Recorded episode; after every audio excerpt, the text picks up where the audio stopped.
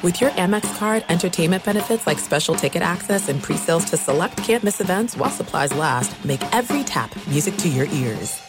At Bet365, we don't do ordinary. We believe that every sport should be epic. Every home run, every hit, every inning, every play. From the moments that are legendary to the ones that fly under the radar. See for yourself when you sign up today and get $150 in bonus bets when you bet just $5. Whatever the sport, whatever the moment, it's never ordinary at Bet365. 21 plus only must be present in Ohio. If you or someone you know has a gambling problem and wants help, call 1-800-GAMBLER. Terms and conditions apply. From BBC Radio 4, Britain's biggest paranormal podcast is going on a road trip. I thought in that moment, oh my God, we've summoned something from this board. This is Uncanny USA. He says, Somebody's in the house, and I screamed.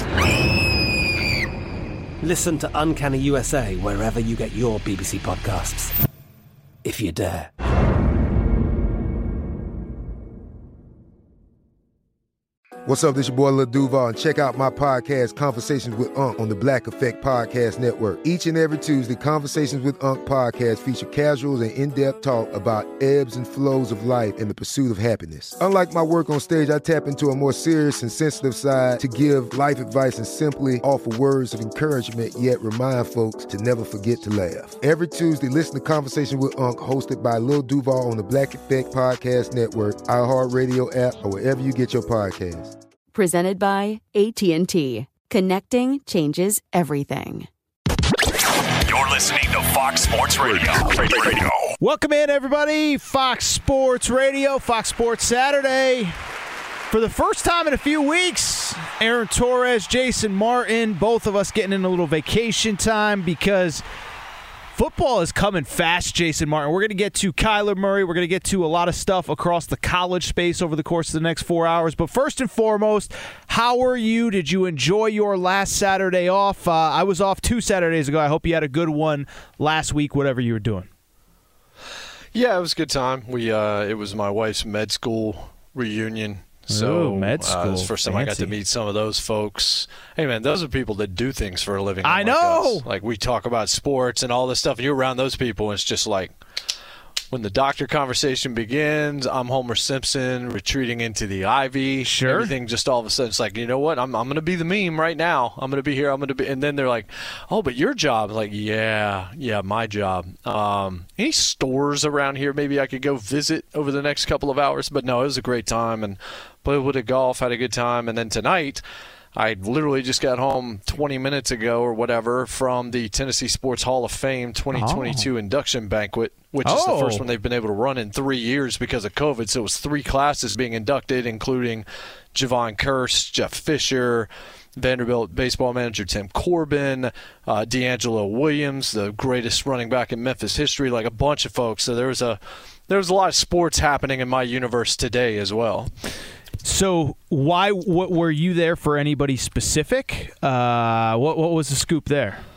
What? what at no, I was just Tennessee? invited. I was Oh, just you're just invited. It- It, takes place at the Omni Hotel in Nashville. So I mean, the Hall of Fame uh, invited me and Ramon and our producer, and uh, we were there three years ago when Peyton Manning went in, and the uh, director at Tennessee Sports Hall of Fame used to be my program director. Um, here in Nashville on the day-to-day show, and he stepped up into that role. And they've been nice enough to. Uh, we've just had a good relationship with them. It's a really solid organization. The uh, head of it's Phillip Fulmer, as a matter of fact. Oh, So we're going to talk about Phillip Fulmer on there's a lot today's going on. show. Yeah, I know. I know we are. We are going to talk I about know that we are. We are going to talk about Phil Fulmer and some stuff that happened at Tennessee here in a little bit. But uh, let's get into it, Jason. I'm sure you talked about it on your weekday show with Ramon Foster. Uh, it was a busy week in the NFL. Uh, training camps are basically here. A couple teams have reported. Everybody will report by the end of the week. And of course, the big story of the week uh, was that we have another very well compensated quarterback. Kyler Murray, of course, is the guy that I'm talking about. Arizona Cardinals signs a contract that will pay him $230 million over the totality of his career, over the to- totality of the, the contract, I should say. Uh, unlike Deshaun Watson, it is not fully guaranteed, but there is an awful lot of guaranteed money, 160 million or so. He's going to make an annual salary of about $46 million a year, which puts him behind only Aaron Rodgers in terms of the highest paid quarterbacks in the NFL. Uh, first reaction, again, I'm sure you talked about it during your weekday show, but uh, another star quarterback breaks the bank. Uh, I have some thoughts, but you go ahead, go first, Jason. Well, I mean, I've talked to you before uh, during our time together about information that I had heard from former teammates of Kyler Murray and people in Arizona that really it just the way that they talked about him was not flattering in terms of leadership in terms of last one in first one out aloof all of those kinds of things. And now that's all been said publicly by many many people in our industry. I think that eventually a quarterback has to come along where the market resets instead of just Ooh. continuing to break the bank upwards for the next guy. I don't think this was the one. I think this was going, this was inevitable. This was going to happen whether or not it was here or somebody else was going to pay him exorbitant money. Dude's got all the talent in the world. Now that you've paid him though, I need to see those things that I had kind of heard over the last few years that have trickled in and out. Those kinds of things need to disappear now. Like once you've gotten paid, once the team has basically said, "All right, you're our guy. Now you got to go do that. Like you've got to be a leader, which we have not really seen, and you've kind of heard the opposite. And now you got to go win playoff games because there are a whole lot of quarterbacks. Look, there's another one that's that's trying to get paid right now that has struggled in the playoffs in Lamar Jackson. Lamar, I think, is worth more to me at least than Kyler Murray is. Kyler at this point I'm going to need to see what happens from this point on. I'm going to give him the opportunity. He's still a very young guy. A lot of young guys are immature. A lot of guys grow into that role, find their footing, all of that. He's a different guy. That's very obvious. He comes from a different cloth.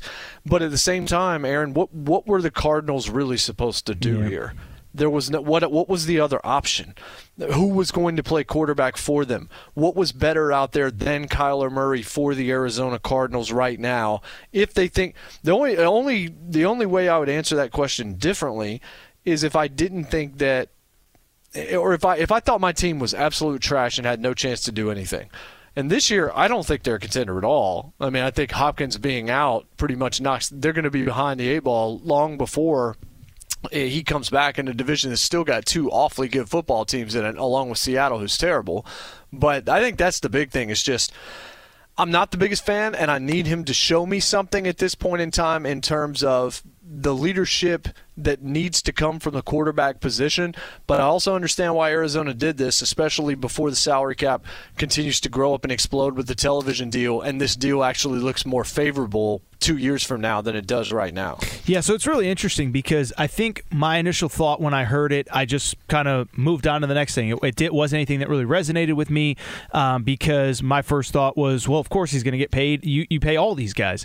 And I, I do think there's an element to like the Cardinals really didn't have any better option, and it's not as though there's some like crazy successful franchise where they can play hardball. Um, you know, he is by a lot of tangible measurements probably the best quarterback that they've really ever had homegrown. I know Kurt Warner, uh, you know, had a couple good years as a, as a veteran, you know, addition late in his career, but in terms of homegrown, as weird as it sounds, like I think you can make a legitimate argument he's probably the best that they've ever had.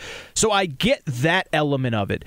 But I also do think a couple things. One, I am fascinated as to when that breaking point is going to be in terms of the, the organization that just says, you're really good, but you're not that guy. We can't give you that money. Maybe we saw a little bit of that with Baker Mayfield yes. this past uh, offseason. Yeah, it would be interesting to see what would have happened, um, you know, if Deshaun Watson did not become available and they, they, you know, or if Deshaun Watson had just picked another team. I mean, there was obviously other teams that were interested in him, but – I just bring it up to say this would have been the one where it would have been interesting if if the team had, you know, not just kind of said no, no, no, no, no, but kind of held the line in the sand. Because what I do find interesting about this one is, it's exactly what you said, Jason. Is you're not paying a guy forty six million dollars a year, and I, again, I understand that this is the market for star, you know, star caliber NFL uh, quarterbacks coming into, uh, you know, coming off of their rookie contracts. But you look at this situation. I mean, Kyler Murray. Um, terrible in the playoffs last year.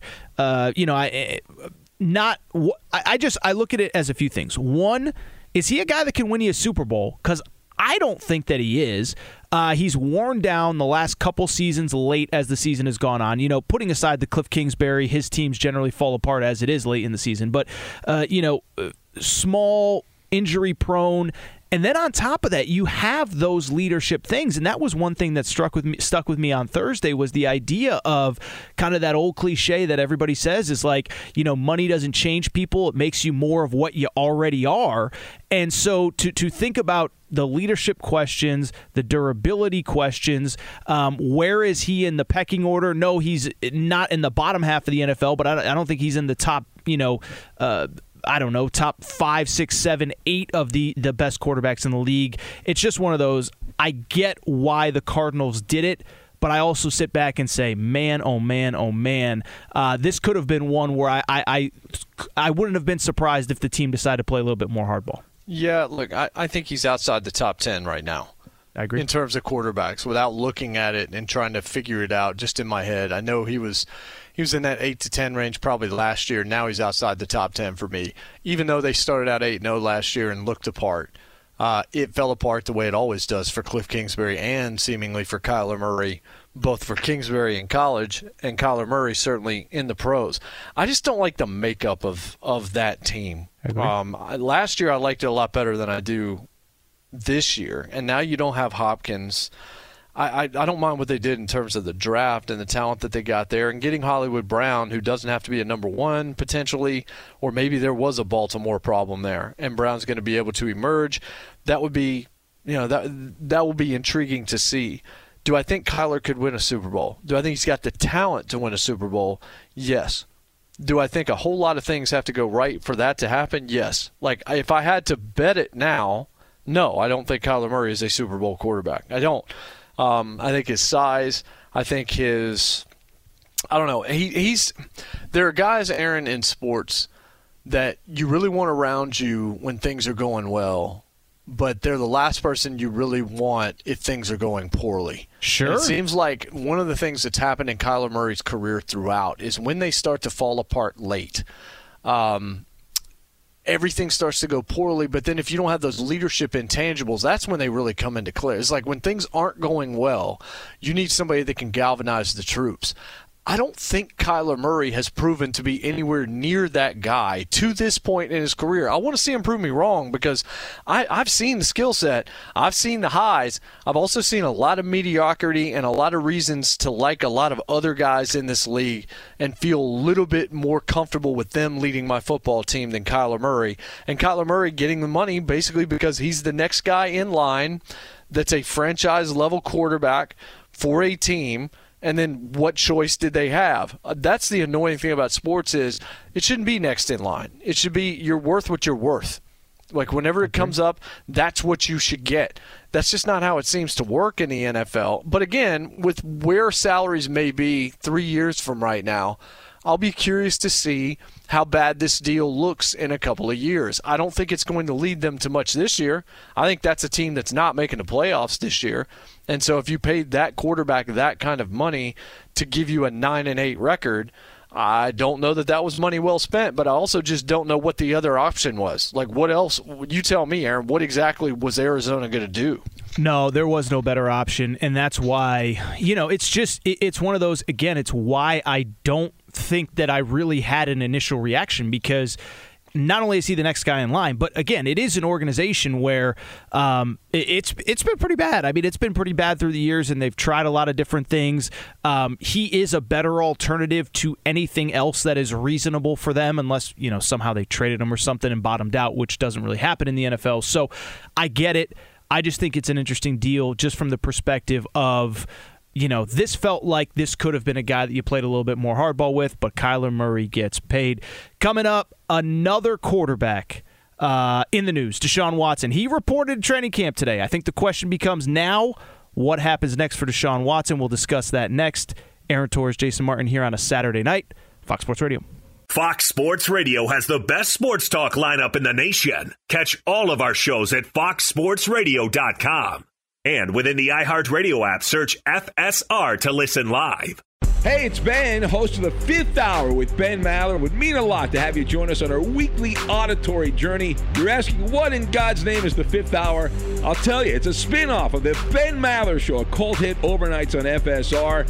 Why should you listen? Picture, if you will, a world where we chat with captains of industry in media, sports, and more every week. Explore some amazing facts about human nature and more. Listen to the Fifth Hour with Ben Maller on the iHeartRadio app, Apple Podcast, or wherever you get your podcasts. There are some things that are too good to keep a secret. Like how your Amex Platinum card helps you have the perfect trip. I'd like to check into the Centurion Lounge. Or how it seems like you always get those hard to snag tables. Ooh, yum. And how you get the most out of select can't miss events. With access to the Centurion Lounge, Resy Priority Notify, and Amex card member benefits at select events, you'll have to share. That's the powerful backing of American Express. Terms apply. Learn more at americanexpress.com slash with Amex. At Bet365, we don't do ordinary. We believe that every sport should be epic. Every home run, every hit, every inning, every play. From the moments that are legendary to the ones that fly under the radar. Whether it's a walk-off grand slam or a base hit to center field. Whatever the sport, whatever the moment. It's never ordinary at Bet365. 21 plus only must be present in Ohio. If you or someone you know has a gambling problem and wants help, call 1-800-GAMBLER. From BBC Radio 4, Britain's biggest paranormal podcast is going on a road trip. I thought in that moment, oh my God, we've summoned something from this board. This is Uncanny USA. He says, Somebody's in the house. And I screamed. Listen to Uncanny USA wherever you get your BBC podcasts, if you dare.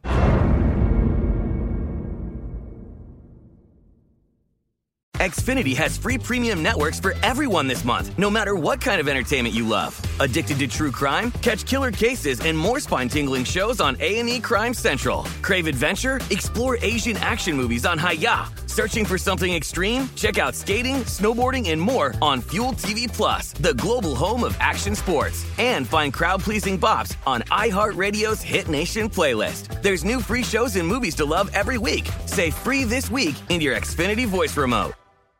Welcome back, everybody. Fox Sports Radio, Fox Sports Saturday. Aaron Torres, Jason Martin here on a Saturday night. By the way, you want to tweet into the show?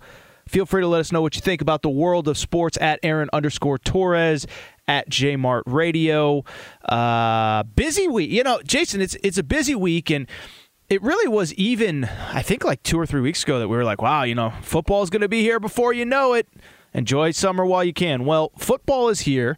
Uh, we've had a few teams already report to training camp. Everybody will be at training camp uh, by the end of the week. And the big news today from the NFL was that one Deshaun Watson did in fact report to training camp. He reported with, I guess, quarterbacks and rookies reported today in Cleveland. Um, veterans will report later this week. But Deshaun Watson is in training camp as this inquiry continues to go on. Uh, I think there was some thought that maybe uh, yesterday in, in a Friday news dumpish type type note uh, that we could get some closure or some clarification on what Deshaun Watson's suspension would be. We still don't know. Obviously, by now Everybody knows 24 accusers. Deshaun Watson settled 20 of those cases. There are still four civil suits pending. He has met with the NFL's uh, private investigator or, or you know independent investigator Sue Robinson. She should be coming down with a verdict soon. First of all, you have any feel for? You, I mean, this thing's got to get wrapped up pretty soon here. Probably the next week, week or so, right? I mean, we're getting pretty close to, to go time here. So. Yeah, I mean, I thought yesterday made a lot of sense. I think by next Friday or by this coming Friday, it has to be done. Like the Browns, not that I have any sympathy for them, and it's not like they deserve any kind of special treatment, but they do have to figure out who can play quarterback for them. They have to figure out how, what their situation is. They do the Josh Rosen thing, which I'd like to see that work out because I just feel like that guy's gotten a real crap deal in the NFL sure. throughout his career. But you know, Deshaun showing up at camp. I don't know what else. I guess I don't know what else he's supposed to do. Um, we know he's going to get suspended. I saw the Florio thing, like everybody else.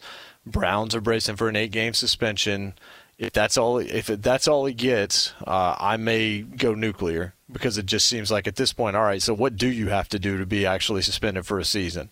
At that point in time, um, from the optics and how long this has taken, but we are getting to the point where it's actually an albatross sitting over the NFL season.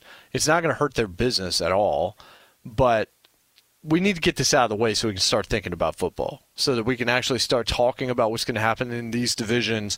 We already know this situation. Let's let's find out how long he's out. Let's determine what's going to happen here and let's move on because uh, maybe I'm speaking just for myself in this case, but I don't think so. Aaron, I'm tired of this. Me too, yeah. I'm so sick of this story. I'm sick of all this. I'm sick of talking about it because there's no good. No one wants to sit and listen to the details of this for very long. And no one wants to get into the legal stuff all that much either for very long.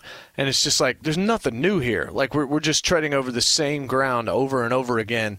They've got to get this thing behind them Luckily, now we have everybody going to camp. Now we can start doing division previews. Now we can actually start to look to the season. But this this one thing is still just sitting there hanging over this league, and they've got to cut this cord. So I agree with everything you said, um, and I, you know I just think it's going to be really interesting. Um, it, it's one of those where where I feel like first of all I, I'm totally on board with Everybody knows the details by now. I think everybody. The, the other thing too with this, Jason, is I think there are there have been examples where there's off the field stuff where I think there's re- how do I say this correctly? I want to make sure that I when you have 24 accusers, mm-hmm. at, at a certain point, like I think we've all kind of accepted that Deshaun Watson is not a hundred percent innocent of being there, there's something not right here, right? Like, like there have been some times where it's it's he said versus she said. It's one accuser versus uh, somebody that says they're completely innocent, and and you can see the argument where okay, this doesn't look good, but I can see that other person's. Uh, I could see the argument where maybe that person didn't do what what he or she was accused of. This is one where I, I, think I've said it on these airwaves, and again, I want to be careful. Innocent until proven guilty. You know, no, no, no criminal charges brought by by the district attorneys. I get all that.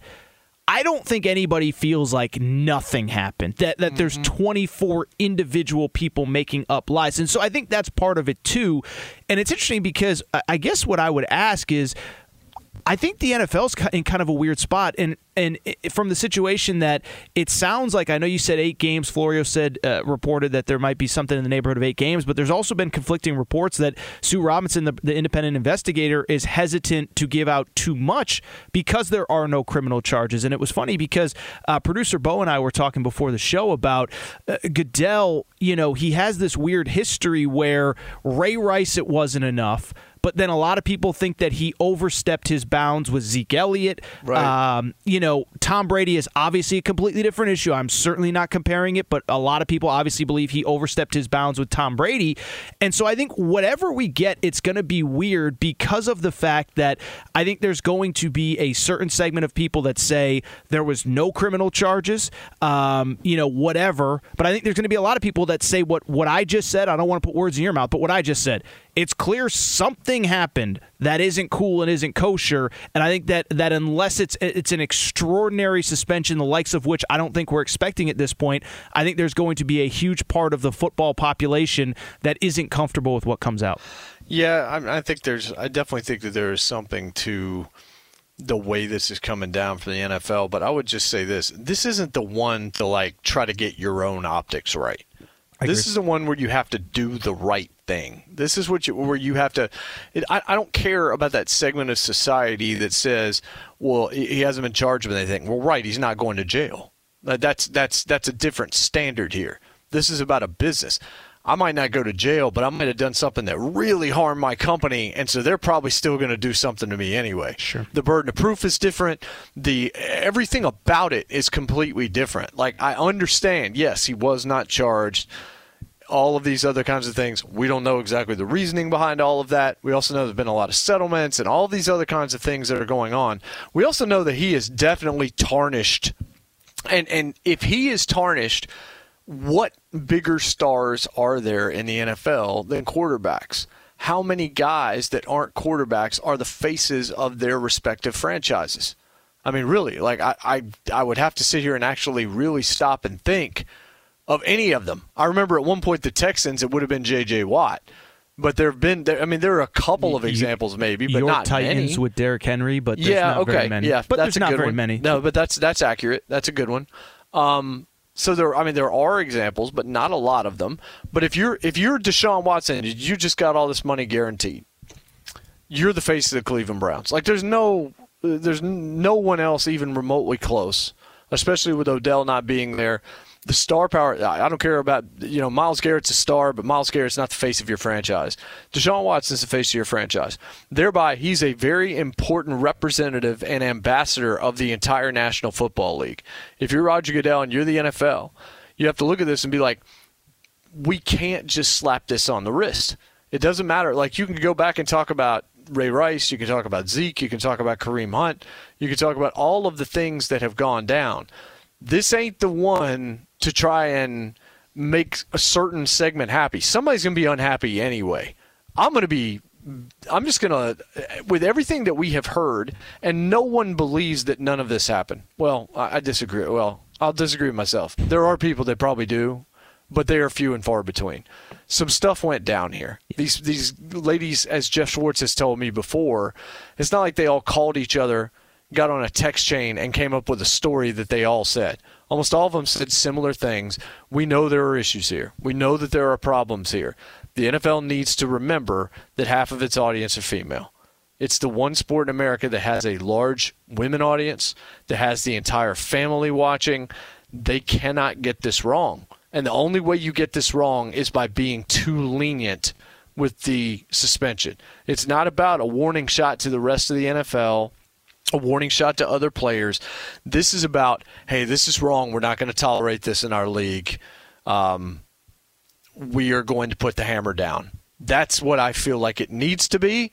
And I say that to then say this. I don't I increasingly don't believe that's what it's going to be.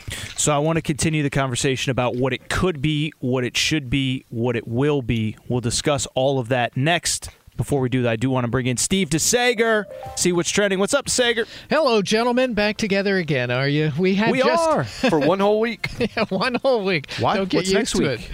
So, Torres, I forgot to tell you, and DeSager, you'll hear this too. SummerSlam's in Nashville next Saturday. Oh, uh, so we're hosting a bunch of listeners. I'm actually hosting. I'm hosting FSR at 5 a.m. Oh. next Saturday, and then we're doing the SummerSlam thing with WWE on Saturday night at Nissan Stadium. So that will actually be the the last show that I miss. so it's work, is what you're saying. It is work, yes.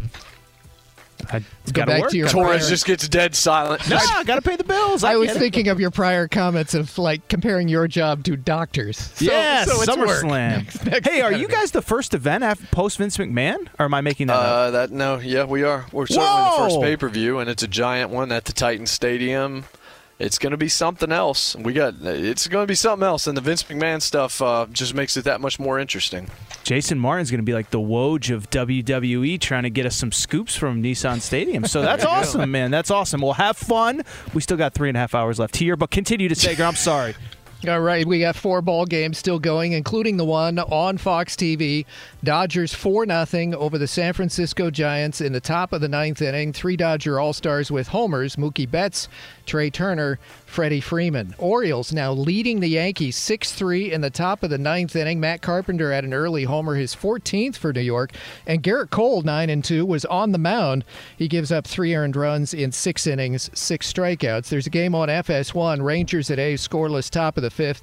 And at Arizona, it's Madison Bumgarner and the Diamondbacks leading 7 1 over the Nationals in the top of the eighth. If Washington loses this game, the Nats record will be 31 and 65. Boy, that sounds so good, Steve. I love it when the Nationals suck. It just it's so such a good thing as a Braves fan when the Nationals okay, are playing okay. terrible. I had to explain the division thing. Yes. Uh, the Atlanta Braves. Speaking of uh, the Atlanta Braves, they did beat the Angels 7 2 tonight. Halos have lost five straight. You know, they saved Shohei Ohtani for that start last night where he blew up in the seventh. Ohtani did hit his, hit his 20th homer in this game, but. 7 2 Braves the final. Austin Riley is 28th homer. The win to Kyle Wright, who's 12 and 4. Houston's Justin Verlander 13 and 3 after today's win at Seattle 3 to 1. Last night, Houston ended the Mariners' 14 game winning streak. Cleveland and the White Sox split a doubleheader. Milwaukee and St. Louis each won. Padres beat the Mets in New York 2 to 1. Manny Machado with a two run homer. The rest of the team just three hits, but they got the victory. Cubs in 10 innings won 6 2 at Philadelphia. And Toronto won its fifth in a row. Last night, the Blue Jays won at Boston 28 to 5. A mere 4 to 1 victory today. Boston's lost four in a row. And Red Sox All Star third baseman Rafael Devers goes on the injured list with a bad hamstring. Denny Hamlin earned the NASCAR pole for tomorrow at Pocono. Noah Gragson won the Xfinity race. The Phoenix Suns gave coach Monty Williams a long term extension, according to ESPN. He just won NBA Coach of the Year. The Tennessee Titans signed third round quarterback from Liberty, Malik Willis. And the Rams signed quarterback from the USFL, Luis Perez. Back to you. Thank you, Steve Sager. This is Fox Sports Radio, Fox Sports Saturday. Aaron Torres, Jason Martin here on a Saturday night. So, Jason, you know, obviously we're talking about Deshaun Watson. Um, for people who who have not seen, uh, Deshaun Watson did report to training camp today, and we still do not have a resolution. So, I know that you have said. What have you said? Two full seasons? You believe? If, if you were commissioner, I'm, I'm not saying this is what you're speculating, but Yeah. is that what what you've said? I'd really say more like a year and a half. Okay. But I'd be fine if I never saw him again. Like uh, from my outside perspective, internally, inside the NFL, again, it comes down to this for me. I understand how valuable individual players are to the league, but no one. But I really don't quick, think the league loses a cent if Deshaun No. Watson never plays again. Like the league is bigger than any individual player. I guess my point just being, I understand the players are why you have a league, but there's no individual guy that you can take away that's going to hit the bottom line of the NFL. At this stage, it's about them. Um, it's the same thing, just to the degree of this. It doesn't matter what's main eventing WrestleMania. There are people that don't watch pro wrestling that will watch WrestleMania every year because WrestleMania is that brand. It's the same thing with the National Football League, which is why I don't think that you need to be, you know, too careful on your suspension here because if Deshaun Watson were never to play football again, I don't think there is one person out there who would now not watch the NFL who was going to watch it anyway. And that's what I was going to say is, you know how I know he's not, uh, you know, I don't even want to say bigger than the league. You know, I, it's not that he doesn't move the needle, but um, he didn't play last year, and Right. the league went on, and everybody was fine. New stars emerged. Um, Davis Mills, by the way, played you know all things considered pretty well in Houston, and so so I'm with you. Is is it, it'll be so interesting to me. Is is I still and again, I think there's a difference between what I think will happen and what I think should happen, or what I think will happen and what yeah, what I think will happen and what I think should happen.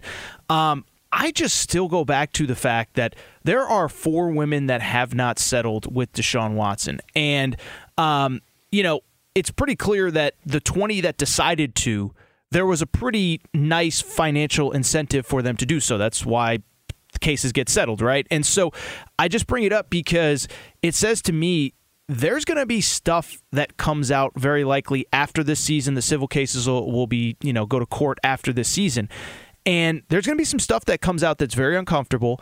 Um, and I don't get the sense, like, like I get the sense, and this is just me speculating, but, um, you know, they didn't take the money and, and sometimes what you hear about victims in situations like this alleged victims is that it's about sharing a story. It's about making it so other mm-hmm. people feel more comfortable sharing their stories. And if it was just about money they could have easily settled. So the fact that we still have four civil cases that are going to happen at some point in the offseason if i'm the nfl i'm worried about that. And i, I still go back to and i apologize if i've, I've made this point you know f- religiously over the last month, six weeks, whatever, since this stuff really ramped up. But Deshaun Watson sat you down once and already lied to your face, lied to the NFL's face, lied to the Cleveland Browns face, said there was nothing else that was going to come out. There were no, well, well, we got a new accuser. We got the New York Times report that had like 30 something masseuses that we weren't even aware of. And I just can't believe Deshaun Watson that there isn't more that could potentially come out. And that's without even taking into account the civil cases that are going to go to court here at the end of the regular season. Two of the more compelling things, and one backs up what you just said, is the women that haven't settled. In the uh, Jenny Vrentas piece in the New York Times, the most recent one, the real kind of shocker where you really learned way too much about Deshaun Watson and closed doors and all that other kind of stuff was that there were some women who came to her who who who came privately who didn't want to be named who was who weren't going to sue Deshaun Watson who weren't part of the complaint because they didn't want their families to know because they felt shame. That was huge to me. Sure. It was just this realization was like these people aren't trying to get rich. Exactly. These people aren't trying to get a cent. They don't want a cent. They actually just want to put this out there and say, "Hey, look, this happened to me too. I don't want my name out there. I don't want anything here. I'm certainly not going to use this to get famous because my name is not going to be known by anyone. But I want you to know, Jenny Vrentas in New York Times. This happened to me. I haven't even told my husband about this because of the shame that it made me feel. Yeah. That's when it really hit home to me what was going on here. Because anybody that's out there is just like, oh, these women are just trying to get paid. Stop. That should stop you dead in your tracks. Right there. Like because there are there are women who they could have gotten paid. They would rather actually just preserve what their family doesn't know about what happened to them than actually admit at all to having, you know, been victimized in this situation by Deshaun Watson. That right there is is the one where I really flipped, Aaron. Like I, I don't know how many people really read that and paid attention to it, but there are women who came straight to the press privately and said, "Do not mention my name. I don't want my family to know about this at all. We we want our privacy, and I am ashamed." All of these other kinds of things. That that's when it really hit differently for me. Um, it just there was a human side to that where it's just like this is not just a bunch of people that want to be on TV. There there's some there's some real hurt here, and that needs to be considered. And to your other point about he he sat you down and he lied to you at least once. The reason Kareem Hunt got let go by the Chiefs wasn't what he did; it's that he lied to the organization. Yep. They said that publicly. He sat him down and said, "Nothing here. Nothing's going to happen with this." And then the video came out, and they had to let him go because it was a horrible look for them, and they realized they had been lied to by that guy. What's different about that than this? I'm not sure there's anything. No, I completely agree, and uh, it's a it's a wild story. Um, I, you know, as you said a minute ago, it's a little bit. Uh, you know, I, I get things take time, investigations take time, but but it is something that I, I do hope gets pseudo resolved soon because I think we're all kind of. I don't want to say tired of talking about it, but we're ready to move on. This is Fox Sports Radio. Aaron Torres, Jason Martin here on a Saturday night.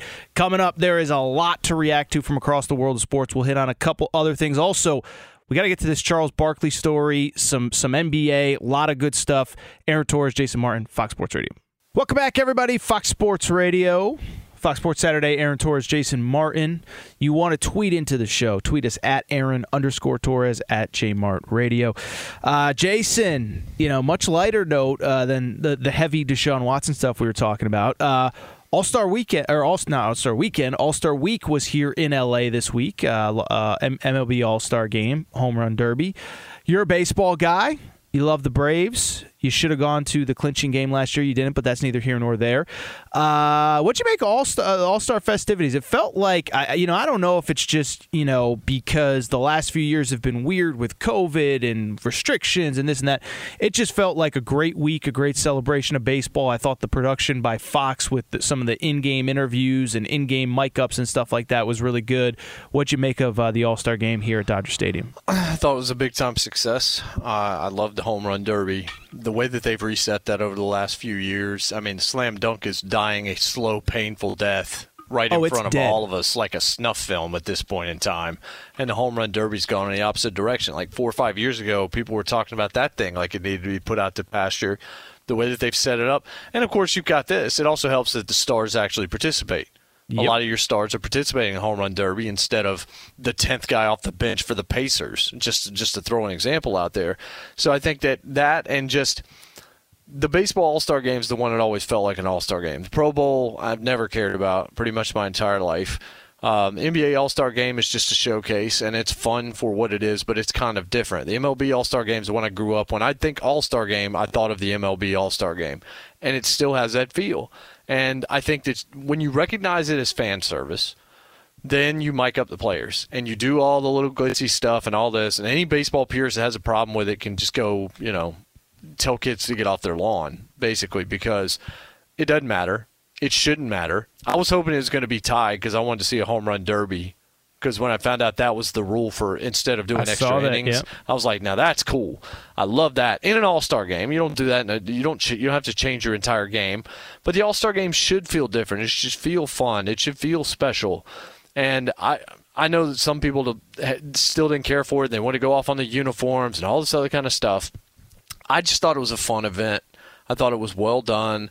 It, it looked like a fun environment to have been in and baseball baseball showcased itself in a very positive light this week outside of Rob Manfred's comments about minor league baseball players which is one of the stupidest things I've heard in recent memory by somebody so, that, that I, has that kind of power. I may have missed this. What did he say? He said I, I take a I, I take offense, I take objection uh, to the idea that minor league players aren't paid a living wage.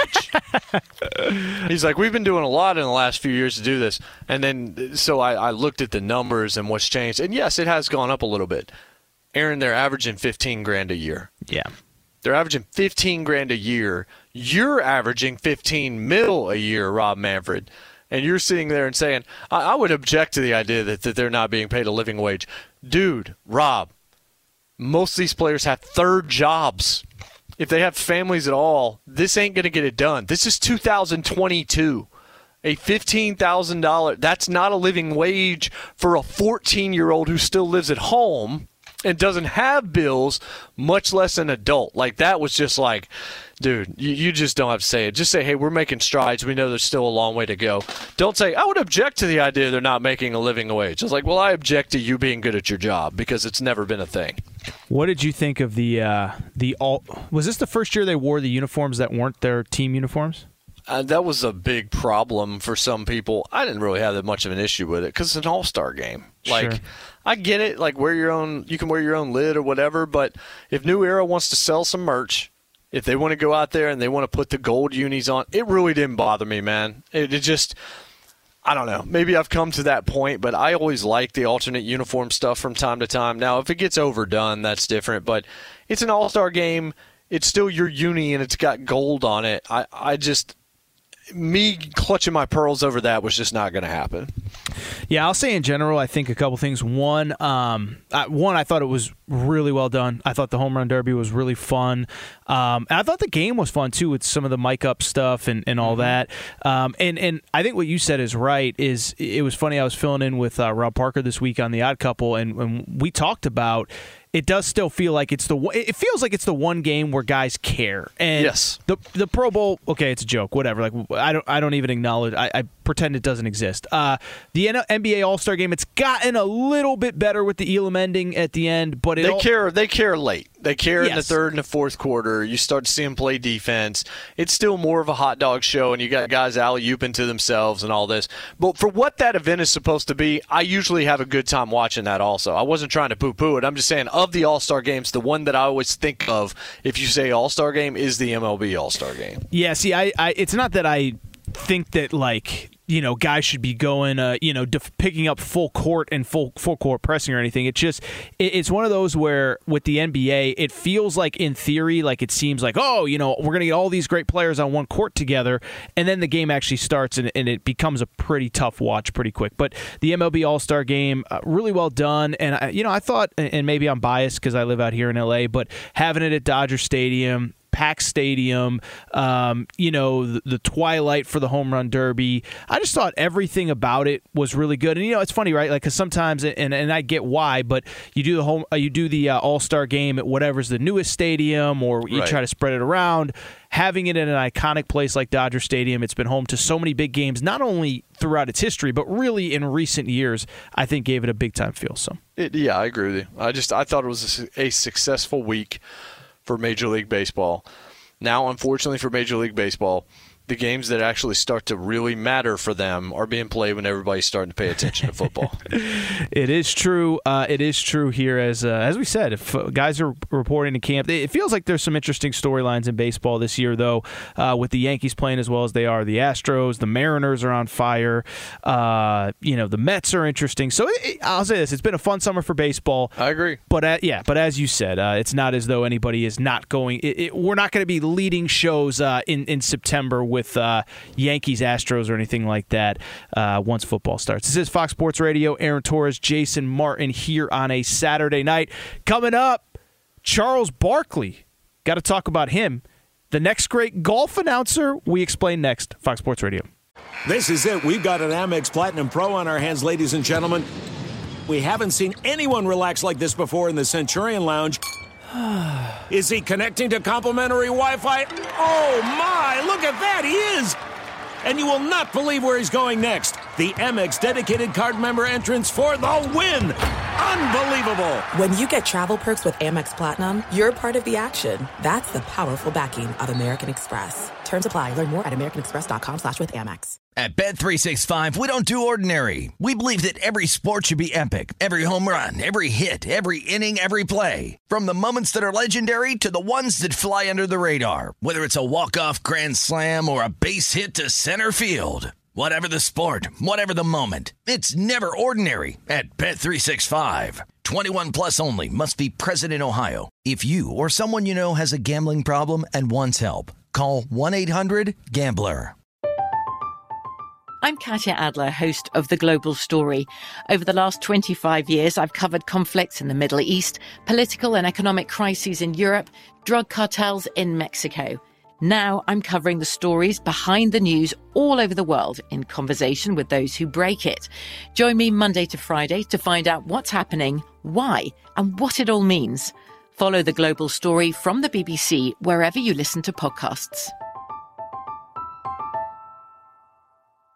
Xfinity has free premium networks for everyone this month, no matter what kind of entertainment you love. Addicted to true crime? Catch killer cases and more spine-tingling shows on A&E Crime Central. Crave adventure? Explore Asian action movies on Hi-YAH. Searching for something extreme? Check out skating, snowboarding, and more on Fuel TV Plus, the global home of action sports. And find crowd-pleasing bops on iHeartRadio's Hit Nation playlist. There's new free shows and movies to love every week. Say free this week in your Xfinity voice remote. Welcome in, everybody. Hour two, Fox Sports Radio. Aaron Torres, Jason Martin here, Saturday night. Uh, I know I've said it every week, Jason, but it feels like this is supposed to be the slow time. It doesn't really feel like there. It's slowing down. I mean, it's going to ramp back up here in a minute, but we have. Uh, you know, the NFL stuff, obviously, we got a lot of college football to get to. SEC Media Days was this week. We have, oh, I don't know, like three legitimate NBA superstars that could be traded. Uh, you know, I, I haven't been doing sports talk radio that long, but it feels like even when I, when I, when I was starting three, four, five years ago, this time of year it was hard to find the content. It, it, this offseason, man, I don't know what it's like hosting every day and, and, and you know five days a week and everything, but to do a Saturday show, it feels like we have plenty to talk about this time of year. Yeah, if you're doing once a week, it definitely is. I mean, like if you're doing it daily, yes, there's this time of year is never all that much fun. There have been a few stories. The problem is some of them haven't been the kinds of things as we talked about last hour, the kinds of things you want to sit there and dive into for very long if you sure. can help it. Um, but you've had those things. You've had you had a pretty compelling NBA playoffs, and you certainly have had a wild free agency again. Now there's Donovan Mitchell, and of course there's Kevin Durant, and there's Kyrie Irving, and there's whatever's happening with the Lakers and everything else. So I mean, there has been more, I think, on the bone than usual, and you've also had a smat of interesting moves in the NFL with wide receivers getting moved over the past. That was kind of before the summer, but it's kind of extended in to start now. Start beginning to think what they're going to mean to those teams. And those receivers have found the need to say things that have then created even more content for us. Well, I'll tell you what. We, uh, uh do you mind if I save that for next hour? No, yeah, I wasn't trying to okay, set you okay. up for it. Uh, there is okay. another one of those, however. It, it is a it is a very interesting comment that we'll get to, but another thing that I didn't even mention in all the different things that we're talking about you know, this LIV golf thing's starting to get a little interesting, Jason. You know, yeah. everybody threw up their arms and what's going to happen. And this is one thing I, I I don't remember how much we talked about it on this show. I, actually, I think the week that we really got into it, you were off and VJ Husky was in. But you know, I get a lot of stuff wrong, but I really felt like it, there was so much backlash, there was so much pushback. You know, the the Saudi oil money, all that. I said once the first guy takes takes the money and takes all the shots from the media and the public the guys are going to follow after him because the money is so good. Uh, these guys have no loyalty to the PGA. The PGA just puts on events. The PGA has not treated them well for years. And I said it's just going to take one. It ended up being Phil uh, Phil Mickelson, and obviously since then Dustin Johnson, uh, you know Patrick Reed, all these guys with reports that uh, Cam Smith, fresh off a British Open uh, Open Championship title last week, may be headed next. But the story of the week from LIV was actually in the announcer booth. I mean, one, David Feherty, a really well respected yes. broadcaster, announced that he was going to go uh, over to LIV, or somebody announced it for him. But now we get the, the, the plot twist of LIV is actively recruiting Charles Barkley to t- to take on some sort of announcing role.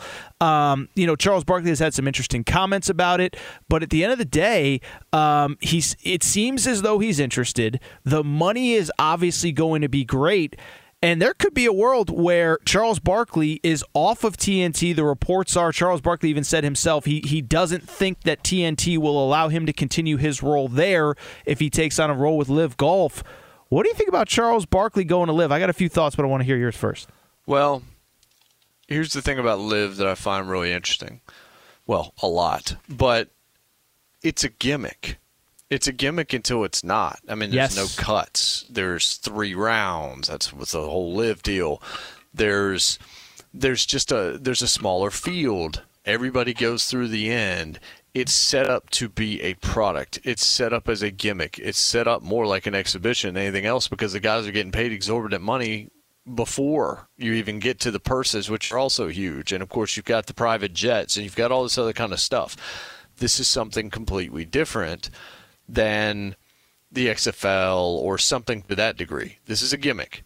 So, what better gimmick than to go get someone who's actually known for golf in a wrong direction, but somebody that obviously loves it, and somebody that's magic on television because he's completely unfiltered because he'll say absolutely anything. And then there's this he also never turns down a dollar. He's a guy that gambles a lot. He's a guy that's he's a dude with spaghetti stains on his shirt, right? That's why everybody loves him. I love Charles Barkley. He is an absolute gem. Even when I can't watch the NBA, for long stretches of time. I DVR inside the NBA every single week during the season.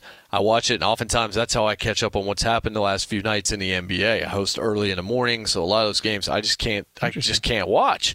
But Barkley's a gem because he's great entertainment. And if your sport is or if your league is more built on the entertainment than it is the actual results. Like who cares who wins a LIV golf event? Right now no one does but we care but but the idea is can you make us care about the LIV golf event itself? And the way you do that is by window dressing it's by smoke and mirrors it's by creating something that becomes incredibly intriguing. So you go get names and one of the things when we talked about LIV i ran through a list off the top of my head of the guys i believe mattered when it came to if you can get this crop of guys or the vast majority of them you've got something Dustin was one of them. Brooks Koepka was one of them. Phil would be the other one outside of Tiger. And you had, uh, you know, Justin Thomas, Jordan Spieth, Rory. There's a few other guys, but generally those are kind of it. And now here comes the Open champion. He's Australian. Greg Norman grabs him. Greg Norman would love to grab, you know, Adam Scott, Jason Day, and have this Australian group and all this. The LIV thing is really fascinating because they are approaching this completely differently. They're approaching this. LIV is like couldn't you see LIV like having a residency in Vegas? Hmm. like that's kind of what LIV feels like to me. They're not buttoned up. They're the exact opposite. Yes, the money and where it's coming from hugely problematic, but at some point that's going to fade into the background in terms of how people are talking about this. Barkley, Spaghetti Stain just seems like a guy. He seems like a dude, and you laugh at him all the time on TV. He couldn't do this in a PGA Tour because they take everything so seriously. But for LIV, it becomes another gimmick. It becomes part of the sideshow. It becomes part of the entertainment value of the product. It fits him because nobody's going to take him seriously as a golf analyst, but it doesn't matter. Him being entertaining is going to be enough. Well, David Feherty is world class. Me, you can let Feherty do that and let Barkley do the other thing. And then the better part is you couldn't watch him do this. I wouldn't want to see him do this every week. But from time to time, this would just be an entertaining way to add something like the Manning cast to Monday Night Football. So, a couple things. One, as weird as it sounds, I don't even know that people really go to him for NBA analysis. Like, I don't know that um, if I need a pick for the NBA Finals, he's the first guy that I go to. We go because he's knowledgeable he has the background, but he's also entertaining, and that speaks to a lot of what you said. I have a question for you though, because I, I want to kind of take it in a different direction. Is a couple things you said stood out. I mean, first of all, this is a guy, and, and I don't blame him because we we all kind of fit into this this bucket as well. Uh, never turns down a paycheck, and you know what, what I think is interesting is this. So I'm not one to criticize. I have I've I haven't once criticized anybody for taking any amount of money from LIV. I don't criticize guys for taking a bigger contract on an inferior team. Go get your money. Life is short. Take care of your family. All that. Where I do think the Barkley thing is interesting is the idea that he could potentially have to give up inside the NBA. And so where I don't know. Like, like it, I, I used this analogy the other day. It's kind of like when your parents tell you, "I'm not mad, I'm just disappointed." Like, if he yeah. if he did do this just for a check, and that's that's what he that's why he would do it. It would be a little disappointing. Like this guy is unquestionably the most entertaining voice. I, I, you know, I think he's the face of, of NBA media coverage. I don't think there's a doubt about that. As a matter of fact, maybe if you want to include the entire inside the NBA crew uh, as such. He's the face of NBA coverage. He's great at what he does. He makes N- the NBA so much more interesting and fun, and we laugh. And as you said, there's people, there's a lot of people that uh, watch more, watch those TNT. They, they tune in more for the post game analysis than the game itself. I mean, I think you can argue that's maybe, I'm just trying to think off the top of my head, one of the few appointment television products that we have in sports, right? Like like there's a lot of great shows and I'm not criticizing anybody, but you know, maybe college game day on Saturday mornings, but then it's inside the NBA at night. Like it's you, you, just do it on Thursdays, you do it during the playoffs, you stay up until they decide that they're done. And so if he gives all that up. Now, I will say this is that he has said in the past like, "Hey, I don't know if I want to do this till I'm 70." I think the exact quote he said is, "I don't want right. to die on set." Um, like if he just i know he's already been in a world where he says I, I, don't want to do this forever. But if he just gave gave up what he did which he is incredibly good at to just take a paycheck i would be a little bit disappointed. But i, I, I it's one of those like i can't blame him because the money is going to be ungodly but it would be disappointing. Look i'd be sad about it because as you said he's such great television. Look he's at times almost embarrassing covering college basketball when he does the the but stuff it's entertaining in the as hell. tournament, and I don't and I don't care. That's my point. I don't care. Like yep. I just find it entertaining. I'm not going to wring my hands over how much knowledge he has over the college game. I don't think he's trying to give off that he has any knowledge. He's just talking about basketball. And I love watching him when he breaks down basketball. I'm entertained by it. Yeah, his picks oftentimes aren't right, but when he's telling me individual traits about players and stuff uh, I get a lot out of that. If he were to, if he, if this ends up with him and LIV and not on TNT, that's a net loss. That is a huge loss, even if you could understand it. Now, if we knew he was going to step away from TNT within the next two years, if we already knew, hey, he's, he's actually going to be done 2024 no matter what, I would have less of a, a yeah, disappointment because I knew he'd be going away. I mean, it'd be the same difference, right? It'd be like look, I hate that Andrew Luck retired because I really wanted to see that guy have a long career. I want to see as many great quarterbacks in the NFL as we can possibly have. But I get why he retired. I understand why he walked away from it. Doesn't mean I'm not disappointed that we didn't get more of a career out of Andrew Luck or see more success for him or or get a bunch more great moments out of him. But I understand why he stepped away from the game, why he felt like he needed to do that. So I agree a million percent. Basically, is what I'm saying that eh, yes, if he stepped away, I would absolutely hate it, and I would wish that was not the case um, in terms of going to LIV and cashing a check. At the same time, um, he has made it clear over the last few years he's not going to be a lifer on TV. And if that's true, and he really believes that, then maybe this is the check that enables him to really walk away and just enter the next phase of his life. And, you know, we can have that discussion a different time. Last one on this would would you tune into LIV Golf specifically just to watch Charles Barkley? Like especially it would be hard to say no. Sure. It would. I mean, I, look, when WWE started running Saudi, I ran I watched the first one and then I just started to feel ugly about everything going on in Saudi Arabia and all of this and so I was just like I'm not going to support this. They paid him a, uh, they paid him 45 million dollars So WWE is going to pump this up like it matters. It doesn't. Um, I'm not going to be a part of this. I was hosting a wrestling show on a weekly basis during the first few years of their Saudi arrangement, and we blackballed it. We just flat out wouldn't cover it. We wouldn't talk about it because we all agreed it wasn't something that we wanted to watch. Um, LIV at this point. Yes, there are there are concerns there. There are problems there. There are things that you have to get past. There's also a moment where you have to realize, look, um, it's here. If it's here to stay, it's here. I mean, you've seen the comparisons. You've heard the the uh, comparisons from LIV to F1. F1 is one of the biggest sports in the world right now. Just set an unbelievable television deal, and IndyCar is nearly dead as a result of what F1 did. I'm reading a book right now that was suggested to me by Mike Golic Jr., as a matter of fact, when he was on our program several months ago, called The Club, and it's about the English Premier League and how it became what it's become. How soccer in England was dead, and all these owners were inspired by the NFL to just build these palaces for these guys to play in and turn this thing into something.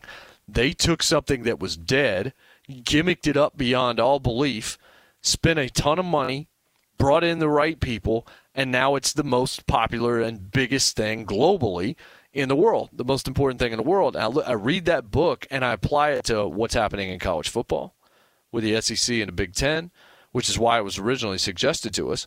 Um, certainly, what's happened with F1, and now what's happening with LIV. If you're not careful, if you're the PGA, you're in trouble here because as we were talking about. Um, about certain stars and guys that are bigger than the league and all this other kind of stuff. The PGA's biggest stars outside of the select few guys that I mentioned, many of whom have already gone to LIV, the biggest stars are guys by the name of the Masters, the U.S. Open, the Open Championship, not even really the PGA title. You've basically got three events that matter in the PGA Tour that people tune in to watch because of the event itself. Outside of that, you don't have stars. So if LIV could create events that mattered and had guys that you cared about a little bit more, guys that you'd known, guys that won majors and all of this, all of a sudden PGA's in actual trouble. See, and yeah. that's what's going to be interesting to watch. Well, and I think, and we're gonna get, we're gonna wrap on this. Is that I do think that's the like, like people think this, and, and you just said it. It's a gimmick now, but and I don't mean to be disrespectful. It's a gimmick until it's not. But it, listen, the XFL and USFL are a gimmick because they don't have players you want to watch. LIV has players that you want to watch. They're going to have the announcers, and we will see what happens from here. This is Fox Sports Radio. Aaron Torres, Jason Martin here. Saturday night. Coming up, we move to college football. Jeremy Pruitt, Tennessee. I, I don't even know what to say, Jason. We'll discuss that next. Fox Sports Radio. This is it. We've got an Amex Platinum Pro on our hands, ladies and gentlemen. We haven't seen anyone relax like this before in the Centurion Lounge. Is he connecting to complimentary Wi Fi? Oh my, look at that, he is! And you will not believe where he's going next. The Amex dedicated card member entrance for the win! Unbelievable! When you get travel perks with Amex Platinum, you're part of the action. That's the powerful backing of American Express. Terms apply. Learn more at americanexpress.com slash with Amex. At Bet365, we don't do ordinary. We believe that every sport should be epic. Every home run, every hit, every inning, every play. From the moments that are legendary to the ones that fly under the radar. See for yourself when you sign up today and get $150 in bonus bets when you bet just $5. Whatever the sport, whatever the moment, it's never ordinary at Bet365. 21 plus only must be present in Ohio. If you or someone you know has a gambling problem and wants help, call 1-800-GAMBLER. Terms and conditions apply. From BBC Radio 4, Britain's biggest paranormal podcast is going on a road trip. I thought in that moment, oh my God, we've summoned something from this board. This is Uncanny USA. He says, Somebody's in the house. And I screamed. Listen to Uncanny USA wherever you get your BBC podcasts, if you dare.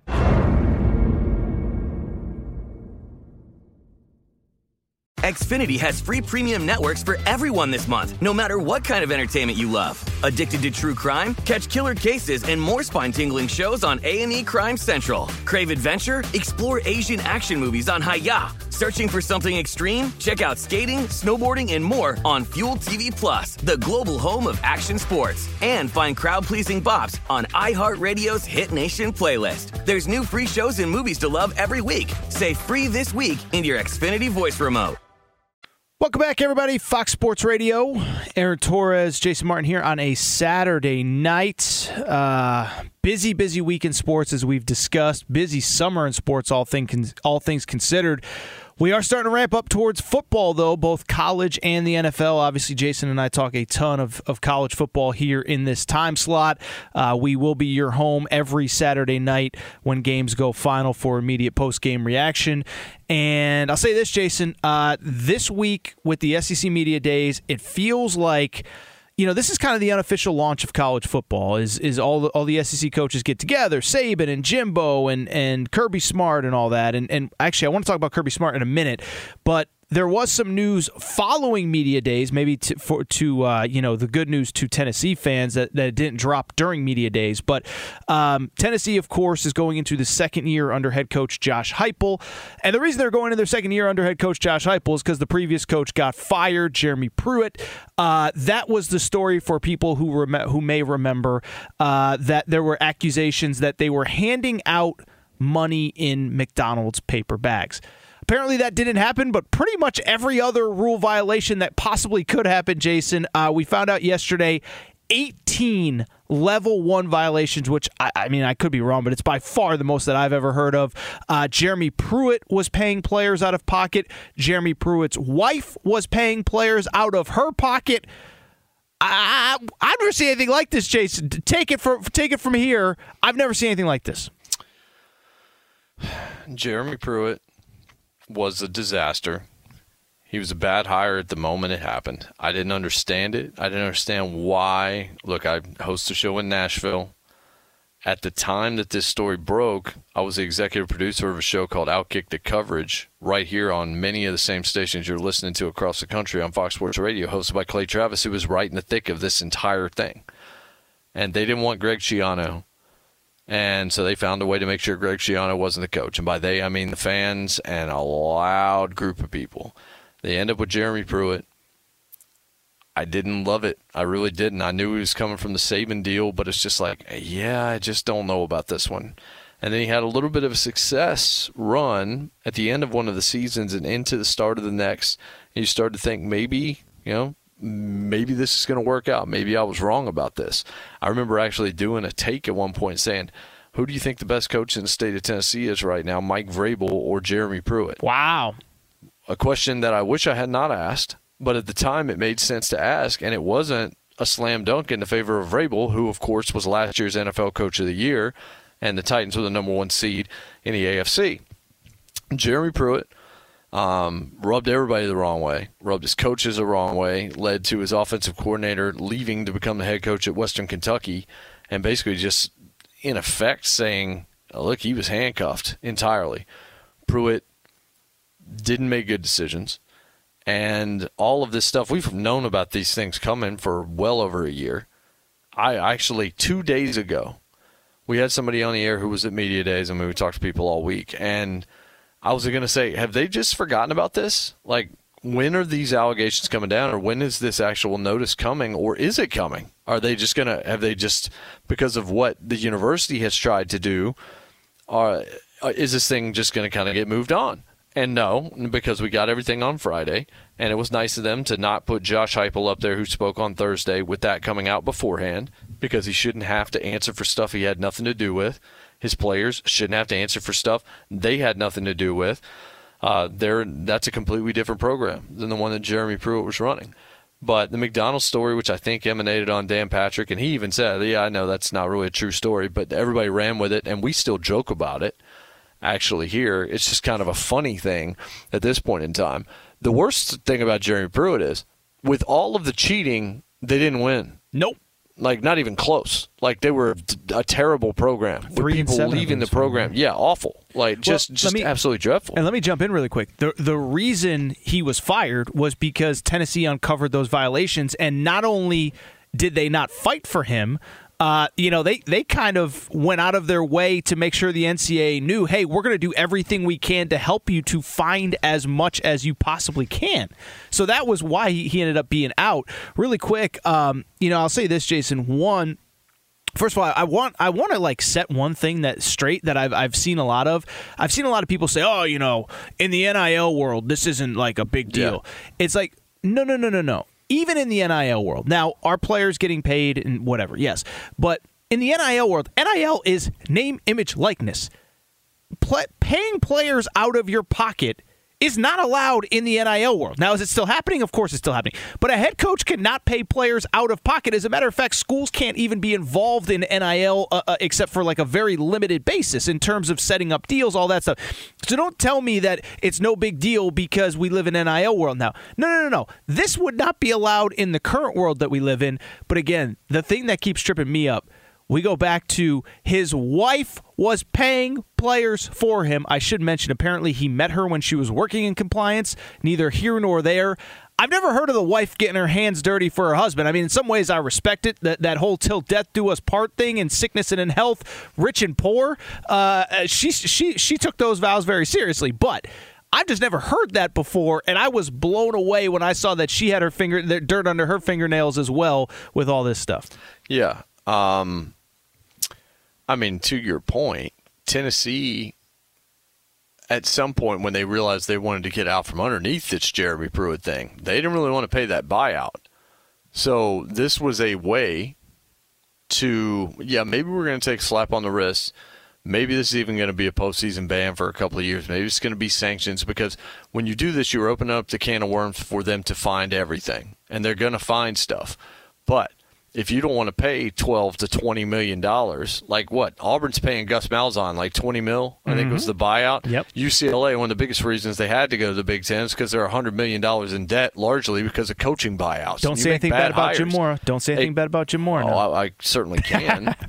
No go ahead. I'm kidding. But yeah but they didn't want to pay pruitt because the stupid buyout that they didn't need to set up in the first place. Because they, they I don't understand. This is a universe, and we'll get into it because I know we need to get to DeSager, but I don't understand this rush from supposedly smart people in positions of power at universities across this country giving all these extensions to coaches that haven't done anything. So I actually have a perfect segue to something else that I want to talk about. We'll discuss it next. First, really quick, I want to bring in producer Bo for half a second. Producer Bo, did you have something? Yeah. Which uh, which college wife and girlfriend is funnier, uh, Jerry Jeremy Pruitt's wife or uh, Pole Assassin? The uh, Oh. Texas coach, uh, Texas coach girlfriend with the monkey that bit the kid on Halloween last that year. That story's phenomenal. It's it'll the never Texas it'll never that, go away. It's, no, that's a great great story. And it's also because it's Texas too. Like if that happened at like Oklahoma State, it would still be funny.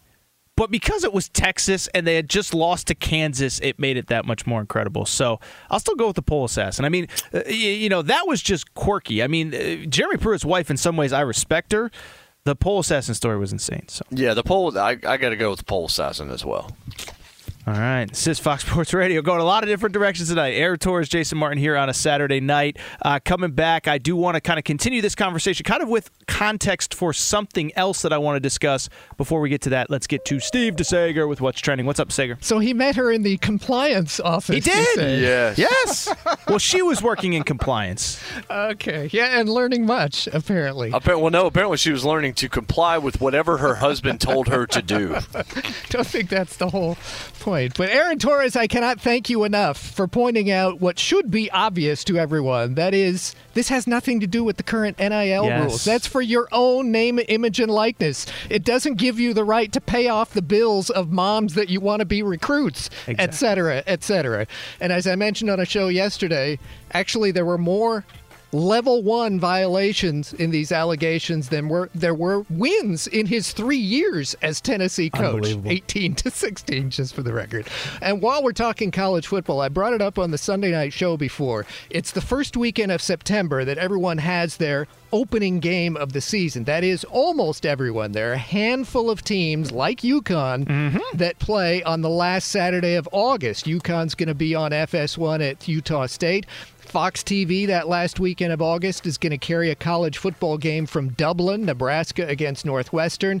And then once we get to September, with the NFL having not started yet, that first weekend of September, there's college football Thursday through Monday night, that whole long weekend, including a Thursday night Fox game of Penn State at Purdue. There's a Friday night game as well with FS1 Illinois, Indiana. And USC's opener on Saturday will only be on Pac 12 network, so only. Arnie will be able yeah. to see hey, it. No, I can see it. Same with I've got UCLA's Pac-12 network. Nobody in Los Angeles is going to be able to see USC or UCLA that day. That's the Pac-12 doubleheader, believe it or not. And uh, we've got on that first Saturday, by the way, and looking forward to it. Oregon is going to be in action. Uh, Ohio State's going to be in action. There are good matchups. The Oregon game's against Georgia at the Falcon Stadium that first Saturday in September, and then the Saturday night game is Notre Dame at Ohio State. There is one Sunday night game, September 4th. LSU is going to play at the Superdome against Florida State, and then the Monday night games back at the Falcon Stadium, Georgia Tech against Clemson. There is just one ball game still going on in the major leagues. It's the top of the seventh. The A's holding on 2 1 over the Texas Rangers. The Atlanta Braves are now just a half game behind the first place Mets in the NL East. Mets gave up a two run homer to Manny Machado and lost at home to San Diego 2 1. Meanwhile, Atlanta was a 7 2 winner over the Angels, who've lost five straight. Kyle Wright, the winning pitcher for the Braves, is 12 and 4, six innings, eight strikeouts. Today on FS1, Houston got another win from Justin Verlander, a 3 1 victory at Seattle. Verlander 13 and 3 this year. ERA 1.86. Wasn't he injured recently? Nine strikeouts in seven innings today. The Mariners' offense went four for 30 overall, and Seattle rookie outfielder, the All Star and Rookie of the Year candidate Julio Rodriguez, was out again today with a sore wrist. Houston's won four in a row. Last night, Houston ended the Mariners' 14 game winning streak. The loss to Logan Gilbert of Seattle today, he's 10 and 4, great ERA 2.77. He had eight strikeouts in six innings, just two runs allowed, but Stros were just better. Houston's record 63 and 32. Let's compare that to the Washington Nationals, who are 31 and 65 after losing again tonight, 7 2 at Arizona, beaten by Madison Bumgarner, who had nine strikeouts in his eight innings. Juan Soto, or as some would call him, Ted Williams and Mickey Mantle rolled into one, mm-hmm. Was 0 for 4 with three strikeouts. Soto is batting 247 for the Nationals this year. Cleveland split a doubleheader at the White Sox. Dodgers won their seventh straight game. St. Louis and Milwaukee each won. The Brewers are the first place team in the NL Central, still a game and a half over the Cardinals. Toronto won its fifth straight today, 4 1 at Boston. Cubs won in 10 innings at Philadelphia 6 2. And Baltimore came from 3 0 down in the fifth inning to beat Gerrit Cole and the Yankees 6 3.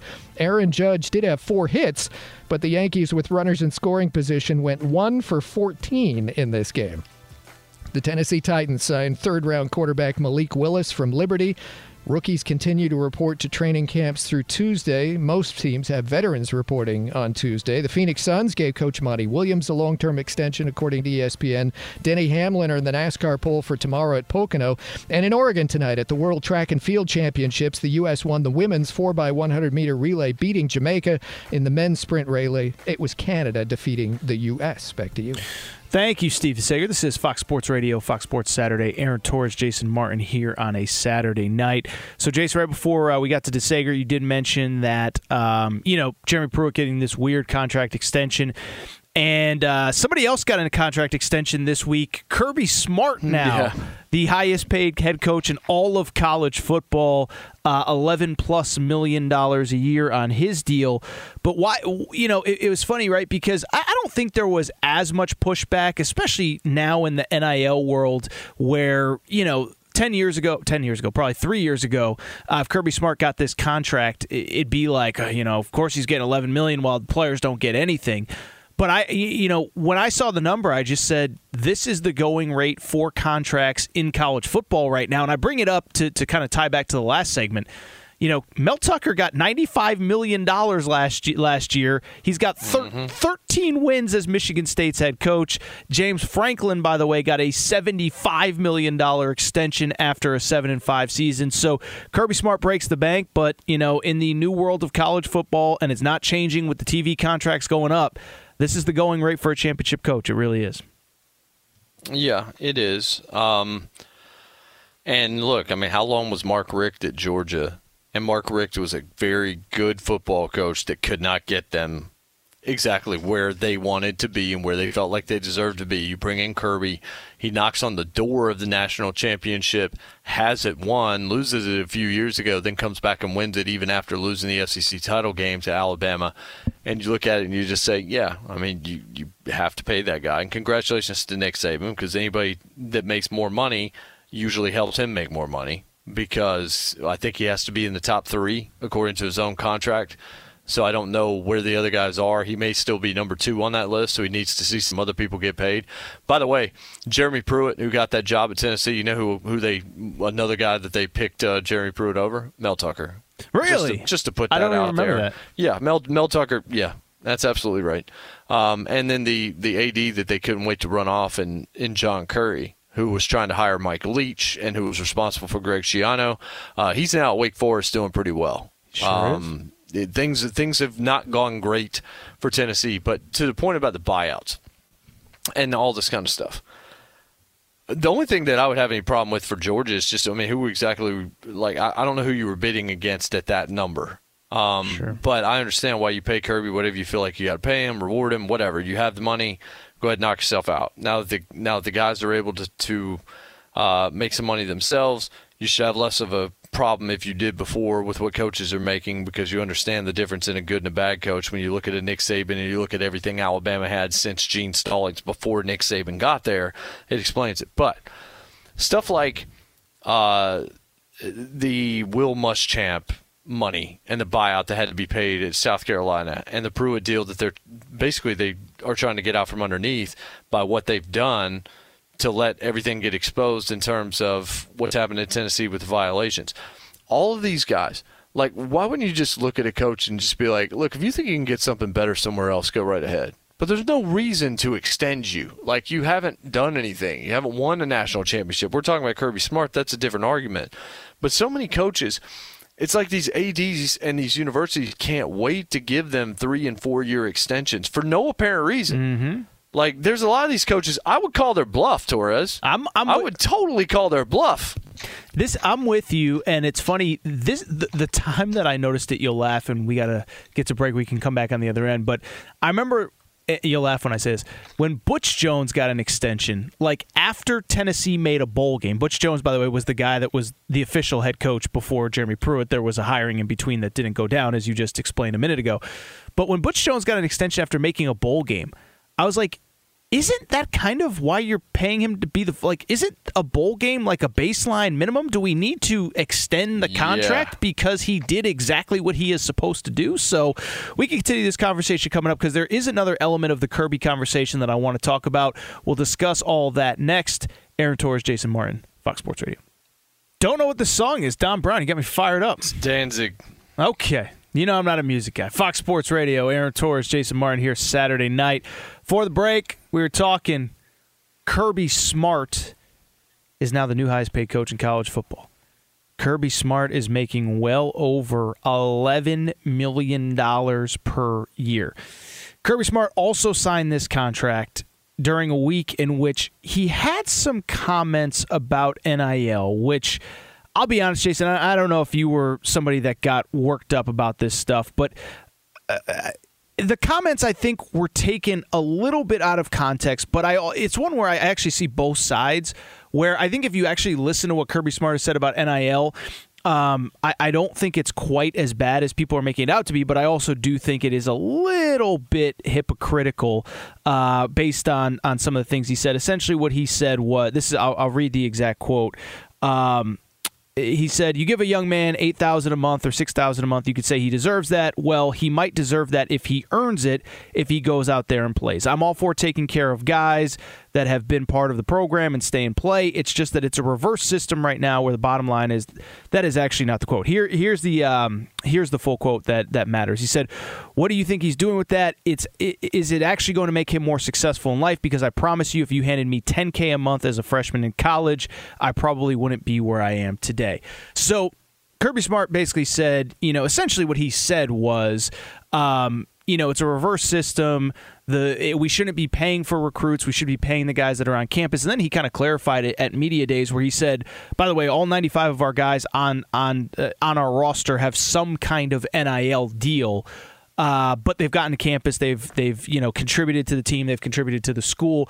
Were you upset, Kirby Smart, the eleven million dollar man, criticizing NIL and players getting paid because there was a lot of outrage without the context of of most of the quotes this week.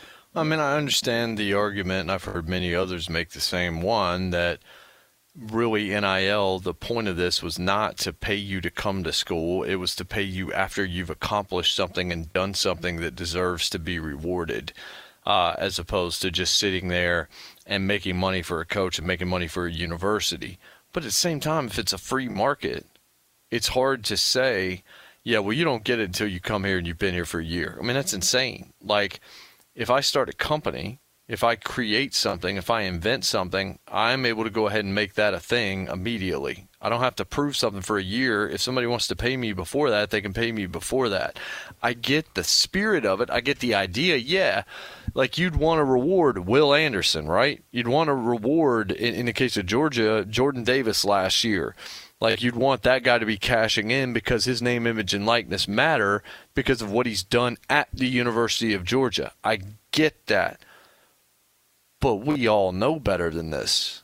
We know how recruiting has blown up. I mean, there are millionaires out there that have started scouting websites and creating star ratings and all this other kind of stuff where kids go to camps to try and get the highest star rating they can and get seen so they can end up in the schools that they want to end up in and all this other kind of stuff. It's a grift from top to bottom. It always has been. So all of what Kirby, what Kirby Smart's saying is not necessarily incorrect. And of course, he's got to let you know everybody's on an NIL deal, and that is directly to the kids that he wants to come to Georgia next.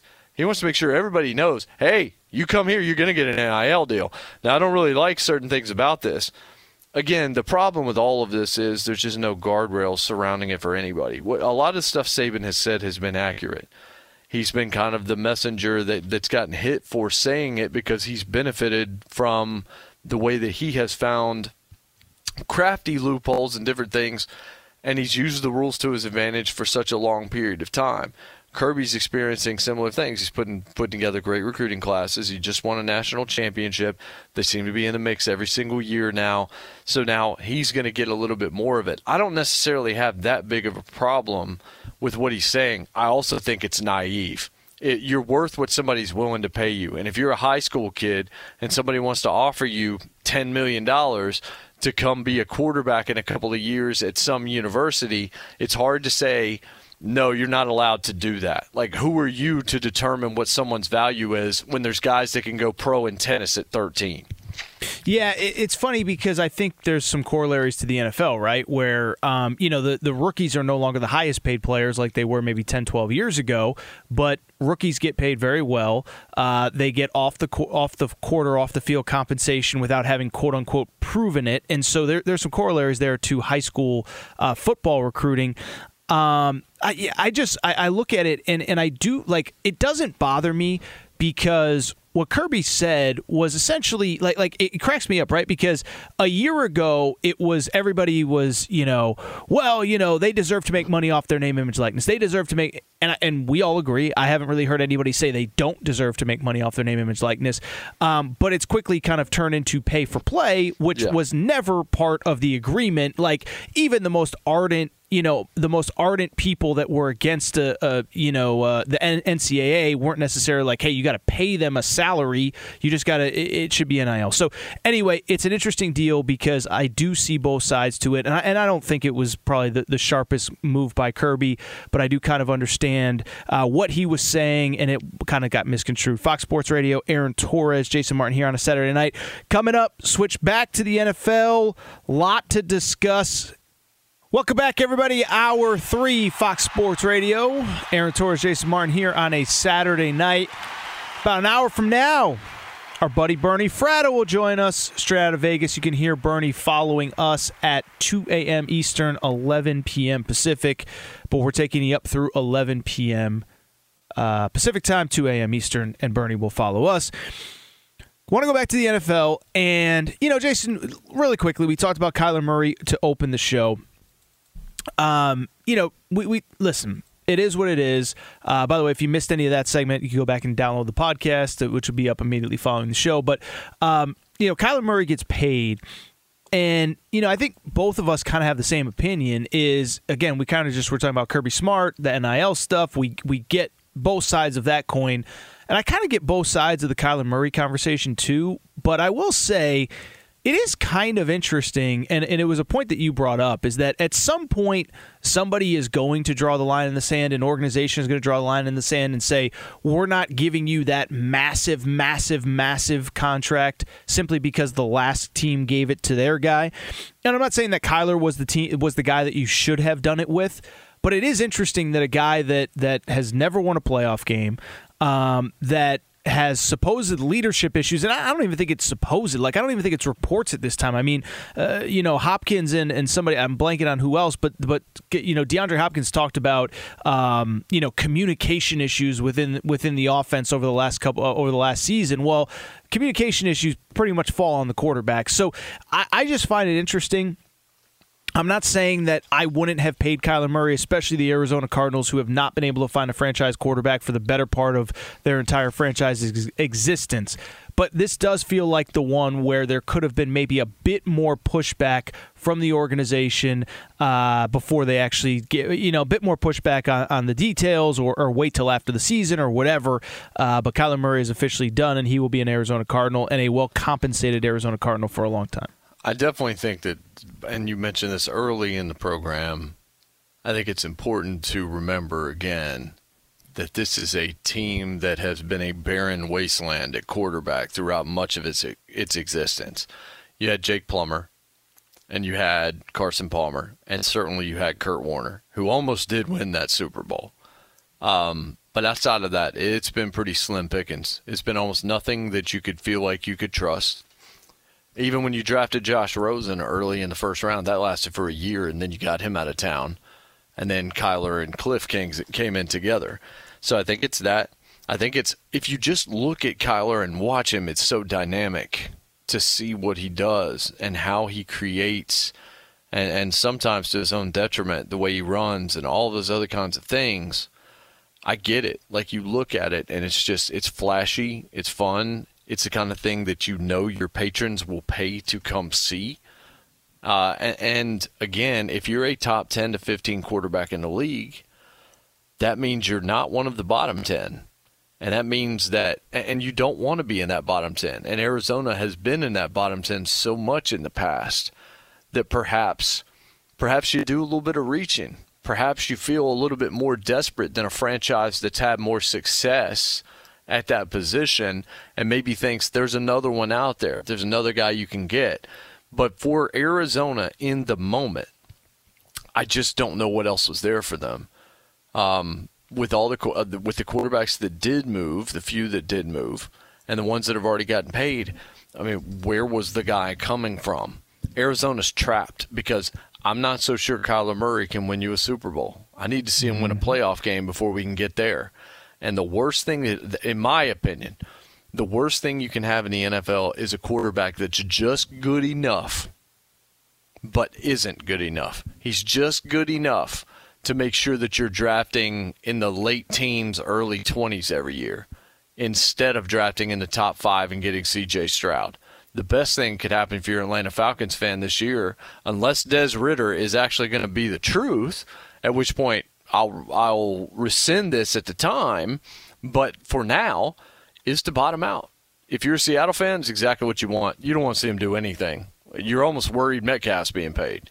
Uh, or you're worried that he's still there. He's not disgruntled. You want to bottom out because you don't have a quarterback. Drew Lock, nope, not going to be the answer. Geno Smith, nope, not going to be the answer. Doesn't look like Garoppolo is coming there. Garoppolo could have won you some games.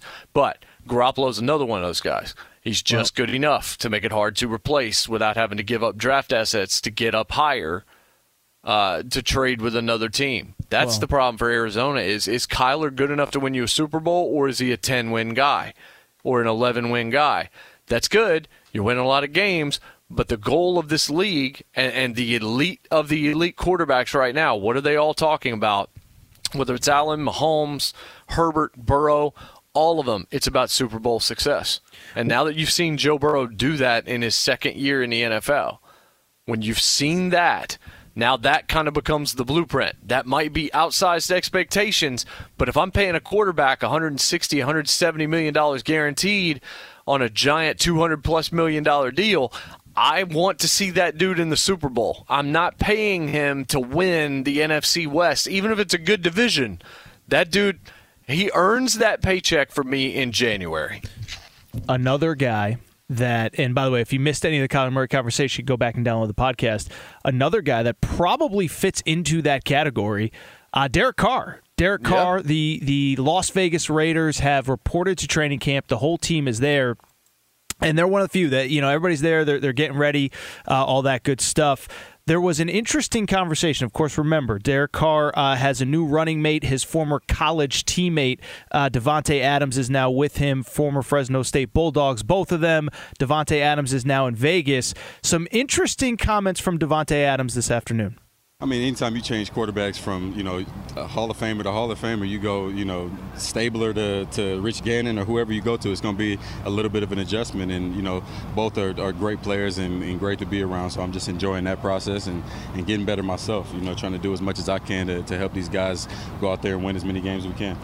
That sound courtesy of CBS Sports. First of all, I love um, you know Davante Adams saying uh, you know making sure to, to throw in the two Raiders, Raiders legends there. Legends, yeah. You know he's he's ingratiating himself well with the fan base. But what do you think of Davante Adams calling uh, Derek Carr a future Hall of Famer? Because to the point you just made a minute ago, he kind of fits into that category where he's elevated the organization. Another organization that hasn't had that guy but I don't know that he's that guy that can take you much further than they, they went last year when obviously they got into the playoffs. See, and, yeah, yeah. I mean, see, I'm I'm pretty high on Derek Carr. I'm high on the Raiders this year. I feel like they're being slept on by some people. Look, I'm a Denver Broncos fan, so this is very difficult for me. But what Davante Adams is saying is similar to what Tyreek Hill said when he basically said Tua is better than Patrick Mahomes in this category, in this category. It's mobbing for the it's mobbing for the new guy. Screw the old guy. Kind of. Now Davante Adams said Hall of Famer to Hall of Famer.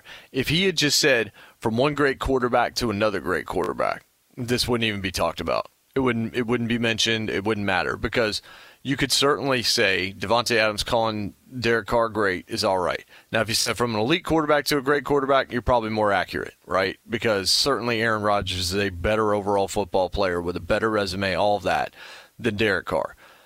The problem for Davante Adams here is his bias is going to help him. It's going to help Derek Carr because they're friends, because they know each other, because they played in college, because they have that relationship. It's really hard. It's really hard to say negative stuff in public when you're asked, when you're biased in favor of somebody. It just is. It's difficult. Like if somebody were to ask me about you, Torres, in some other context in an interview, I'm not going to bury you. I Thank wouldn't you. because I like you. I respect you.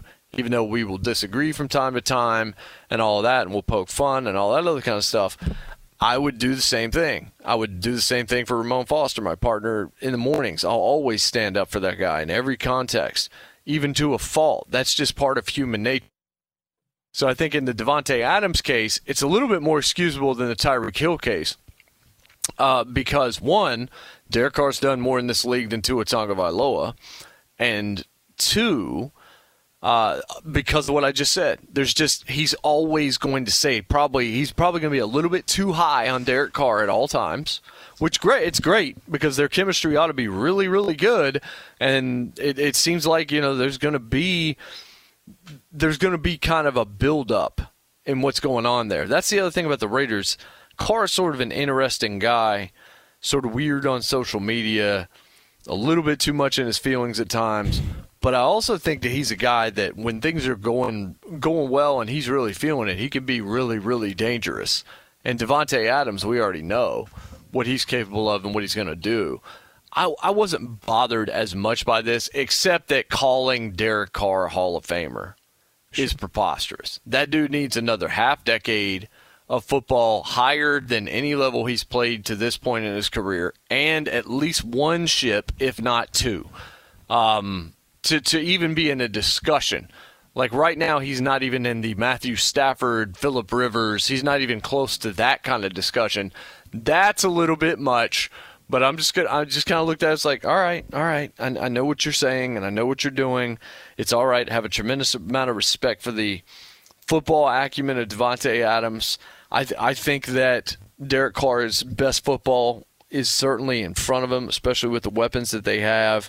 I'm going to give it a mild pass, but certainly you get an eye roll because no one hears Derek Carr and says, "That's that's a lock right there. That dude's going straight to Canton." Like, no, no, we're, we're going to need to see a lot more in his career to even come close. Yeah, I don't. I I think you know. It, I don't even think he really really knew what he was saying, but it, it, was an interesting quote. But it also speaks to how interesting the AFC West is as a division with four really good teams, four teams that are playing for. They're all playing to get to the playoffs and win in the playoffs this year. I want to continue the conversation because I have two interesting thoughts on the division. We'll discuss that next. Aaron Torres, Jason Martin, Fox Sports Radio. Welcome back, everybody. Fox Sports Radio. Aaron Torres, Jason Martin here on a Saturday night. By the way, you want to tweet into the show at Aaron underscore Torres on Twitter, at JMart Radio. For the break, we were talking a little bit about some comments that Davante Adams made, basically saying Derek Carr is a future Hall of Famer. Um, you know, whatever. I, I don't I don't really care that much about the comment but I do think it speaks to a very interesting just dynamic in in the uh, AFC West where. Um, you know, uh, the only thing I can really equate it to is, is as we get ready for college football season, it does feel like the the AFC West kind of became like the SEC West, where it's like everybody's just going for it, right? And like you know, you mentioned some teams that are kind of taking a step back and, and whatever. Uh, Seattle, are they really going to push all the chips in the middle with Drew Lock, or are they happy to to finish, you know, to to struggle to hopefully get in position and get a good quarterback next year? Kind of same with Atlanta. Uh, you know, we'll see with a couple other teams as well. But I bring it up because you look at the AFC West. Raiders go get Davante Adams. Uh, your Broncos went and got Russell Wilson. Um, the Chargers kind of added some some bulk on defense, Khalil Mack. This is by far the best division, by far the most fascinating division. I have like two pretty strong opinions about it, but but but you mentioned, or we'll start with you mentioning last segment that you think oh, uh, Oakland, the Las Vegas Raiders have a chance to be better than people think. Keep in mind they of course made the playoffs last year, but but why do you say that, Jason? What makes you so confident? I mean, look at the weapons.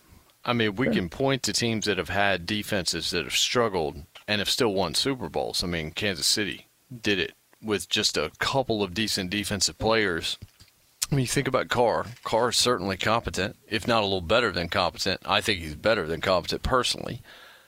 Josh Jacobs is playing for his career. He's playing for money because he didn't get the fifth year option picked up. So if he's healthy, he's got him. He he has a reason, even more so than just playing football. He has a reason to be great. Davante Adams is the best route runner in football. He's the best like first three four yards off the line of scrimmage guy that you will find. He is an unbelievable talent. I think I'm still more fascinated to see what happens with Green Bay and Kansas City than anybody else in the league, just to see what those teams look like without Tyreek Hill, without Davante Adams. Hunter Renfrow is incredibly underrated. He's been taken care of financially. Darren Waller is an absolute weapon, and now he doesn't have to be the guy all the time, but now he's going to be doubled less. When you got Davante Adams, now you've got the reverse problem of Kansas City. Kansas City, I can't wait to see how many double teams Travis Kelce has to face now that so, he didn't have to see when Tyreek Hill was there. Let me jump in on that because that is one of my hot takes. So about oh, I don't know, a few weeks ago, I was filling in with Dan Beyer, and we just kind of started talking about whatever. And I, I, forget how the topic even came up, but um, I forget. We started talking about the AFC West, and he goes, Who do you realistically think is going to finish in last place? Uh, because somebody's got to finish in last place. And I don't know that this is like a 10 out of 10 in terms of my confidence like uh, like I'm I'm I'm I'm sticking my you know I'm sticking my flag in the ground and planting my my opinion on this. I think it's more likely than people think that Kansas City could finish in last place in this division. And it sounds crazy they just went to their, you know, 20th straight AFC championship game, obviously 2 years removed from a Super Bowl appearance, 3 years removed from a Super Bowl title. But when I look at Kansas City, and I'm not saying like it's definitive, I'm saying on July 23rd it's official. They're they're they're they're going 6 and 11. But at the same time, one, you look at their schedule, it's brutal. I mean, you right now they have let's see here five, seven, eight, eight of their first nine games are against teams that made the playoffs last year, and that doesn't include a back half of the schedule that includes trips to Vegas to play the Raiders, trips to LA to play the Chargers, the Rams at home, the Bengals, and your Denver Broncos. So the schedule is a component. The fact that the offense was really up and down last year, for some reason, nobody ever wants to criticize Patrick Mahomes. He was not very good for big stretches of last season. And I do think that Tyreek Hill thing matters. Like, like I know there's this notion of just, uh, you know, hey, you know, wide receivers are a dime a dozen now, and you just you know you trade guys when it's time to pay them, and then you get the next one. There's no next Tyreek Hill, five foot eight with sprinter speed, and I, I forget all the stats, but I think uh, you know he he uh, you know I think he had some crazy stat where he most yards uh, after catch or something like that because there, there's so many ways to get him the ball. No Tyreek Hill, I do think fundamentally changes this offense. Uh, the schedule is brutal. The division is brutal. Just baseline, do you think I'm crazy for saying that I could see a very likely scenario where Kansas City finishes in last place in this division? No, I can see any of the four teams finishing last in the division. So no, I don't think so. Like I, I, I need to see what this mixture of wide receivers looks like for Patrick Mahomes, because outside of Aaron Donald, I think Tyreek is the most irreplaceable player in the NFL because of his speed, because he can take a two yard hook route and still make you look dumb, and because of what he can do to tire out a defense in the second half because you've had to chase him for seven to ten seconds while the magician with the quarter or the magician with the football in his hand continues to keep the play alive and eventually your defense is going to succumb to that. Him not being there makes a tremendous amount of difference. Uh, Mecole Hardman is super fast. I mean, that dude's a track star too but I need to see him stop making some of the mistakes that he's made earlier in his career and step up. And maybe he's ready to do that. Sky Moore, people are pretty high on him, but I'm going to need to see that in an NFL game. Like, there's a lot of draft picks we're high on, then we watch them and it doesn't end up working out. This, this, this is not a bat 1,000 kind of situation. No one ever has, no one ever will. Travis Kelce has eaten because you haven't been able to double team him because of Tyreek Hill. If that changes, that could be a massive problem for Kansas City and for Andy Reid and Eric Bieniemy and everybody that's helping to craft that offense for Patrick and certainly for Mahomes himself. So there's a scenario where every team in that division could finish last. Denver could do it if Russ is more the guy that we saw in the last handful of years in Seattle, where it wasn't a Seattle problem. Maybe it was a Russ problem. If that's what happens, and certainly injuries notwithstanding, we know if a team gets injured, that's going to be it. I'm very low on the Chargers. And the reason why is because I see all this hype and I haven't seen anything happen on the field yet. I haven't even seen them make the playoffs. I love Justin Herbert. We all do. I get it. But eventually you got to do something with this talent. And you've got a young head coach that last year made some questionable decisions, we should say. And he's going to need to clean some of that up or he's going to have to be right, or his team's going to have to make him look right, even if he makes, uh, you know, a controversial decision. I need to see more. I need to see them actually do something. And if they get injured, I, you know, uh, just like anybody else, they can get beat. And then certainly with the Raiders, we've seen them not live up. We've also seen Josh McDaniels in the past as a head coach fail. There's a reason. There's a reason to look at all of those teams and say they could they could be in for an underwhelming year. The other thing is, there's all this speculation and all this talk out there. Oh man, you could get three teams out of the AFC West or four. They're going to beat the crap out of each other, folks. Yep. These four teams are going to destroy one another. They're going to be awesome games to watch, man. They're, it's going to be can't miss stuff. I mean, it's my division. Again, I'm a Broncos fan. There are not three teams coming out of the West. It absolutely is not going to happen. You don't have to worry about it. We can pick the other two divisions where there's going to be somebody else coming out. I think you're getting one out of the South personally, whether it's the Titans or the Colts. I think you can get two out of the East potentially, and you could certainly get two out of the North.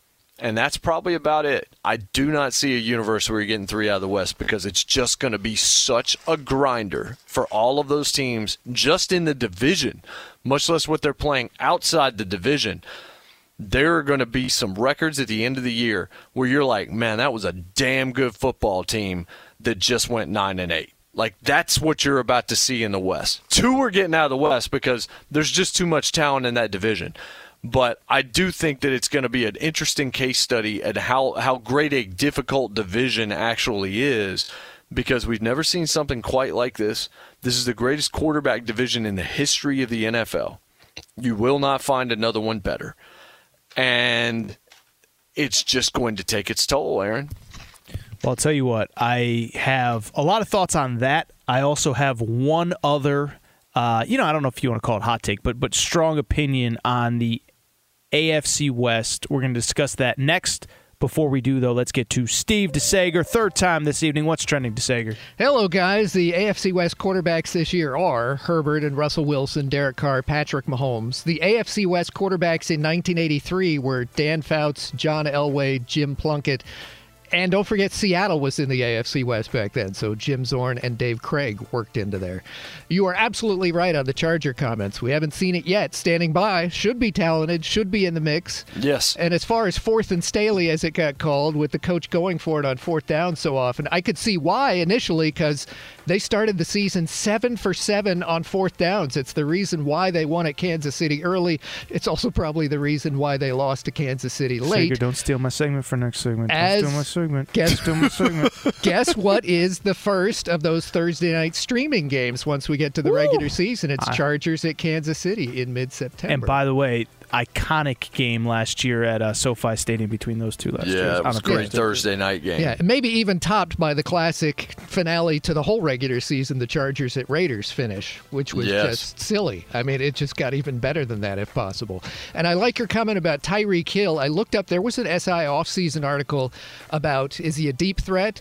And the answer really was no, because the Chiefs threw about twice as many passes to Hill last year at the line of scrimmage or behind it as they did 30 yards Yeah, that was the stat, DeSager. Yep. And Mahomes, in fact, in going 30 yards or deep on a pass attempt to Hill, Patrick Mahomes was four of 16 on those. They did draw three defensive penalties, but yeah, it was a little bit, a little bit different than the perception. As for the MLB, the late game was at Oakland. It is finished on FS1. The A's 3-1 winners over the Rangers, who committed three errors. Dodgers won their seventh in a row, 4-2 over San Francisco. Atlanta sent the Angels to a fifth straight loss, 7-2. Meanwhile, the Mets were beaten at home. San Diego's Manny Machado with a two-run homer, 2-1 Padres the final. The first place Mets in the NL East just a half game ahead of the Braves now. Elsewhere, it was St. Louis and Milwaukee each winning, so the first place Brewers in the Central still a game and a half over the Cardinals. Baltimore trailed the Yankees and Gerrit Cole 3 0 in the fifth and still came back to beat them 6 3. Minnesota finally back playing tonight. They were still on All Star break this whole time until this evening. 8 4 Minnesota won at Detroit. Cubs in 10 innings won at Philadelphia 6 2. Justin Verlander in Houston got a 3 1 win at Seattle today. Verlander 13 and 3. Toronto won its fifth straight game, 4 1 at Boston. Winning pitcher All Star Alek Manoah, not mic'd up apparently tonight, 11 and 4 for the Blue Jays. At the World Track and Field Championships in Oregon, the U.S. won the women's 4 by 100 meter relay, beating Jamaica.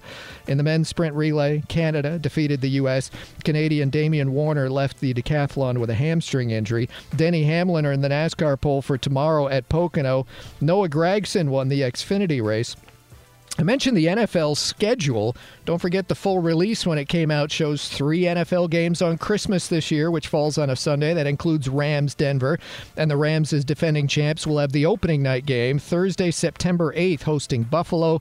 The preseason opener is a Thursday night, August 4th, the Hall of Fame game with Raiders Jaguars. Rookies continue to report to training camps through Tuesday. For most teams, vets report on Tuesday. Titans rookies reported to camp today. Tennessee signed third round quarterback Malik Willis from Liberty. The Bengals placed five players on the physically unable to perform list, including running back Samaje Perine, tackle La'el Collins on the non football injury list now. The Lions hired former Ohio State quarterback J.T. Barrett as an offensive assistant. The Rams signed quarterback Luis Perez from the USFL. Baltimore waived defensive back Iman Marshall, and the felony battery case against Saints running back Alvin Kamara is due back in court August 1st. He was arrested during Pro Bowl weekend in Vegas. Back to you. Thank you, Steve Sager. This is Fox Sports Radio, Fox Sports Saturday. Aaron Torres, Jason Martin here on a Saturday night.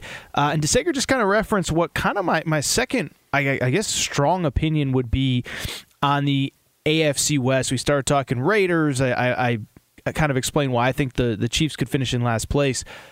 I think there's a weirdly big microscope on Brandon Staley this year as a head coach. Um, you know, obviously, you know, it's weird, right? Because because year one almost make the playoffs. You have Justin Herbert, so I think there's this notion that you know, listen, I mean, unless something disastrous happens, whatever, who cares? But I look at it.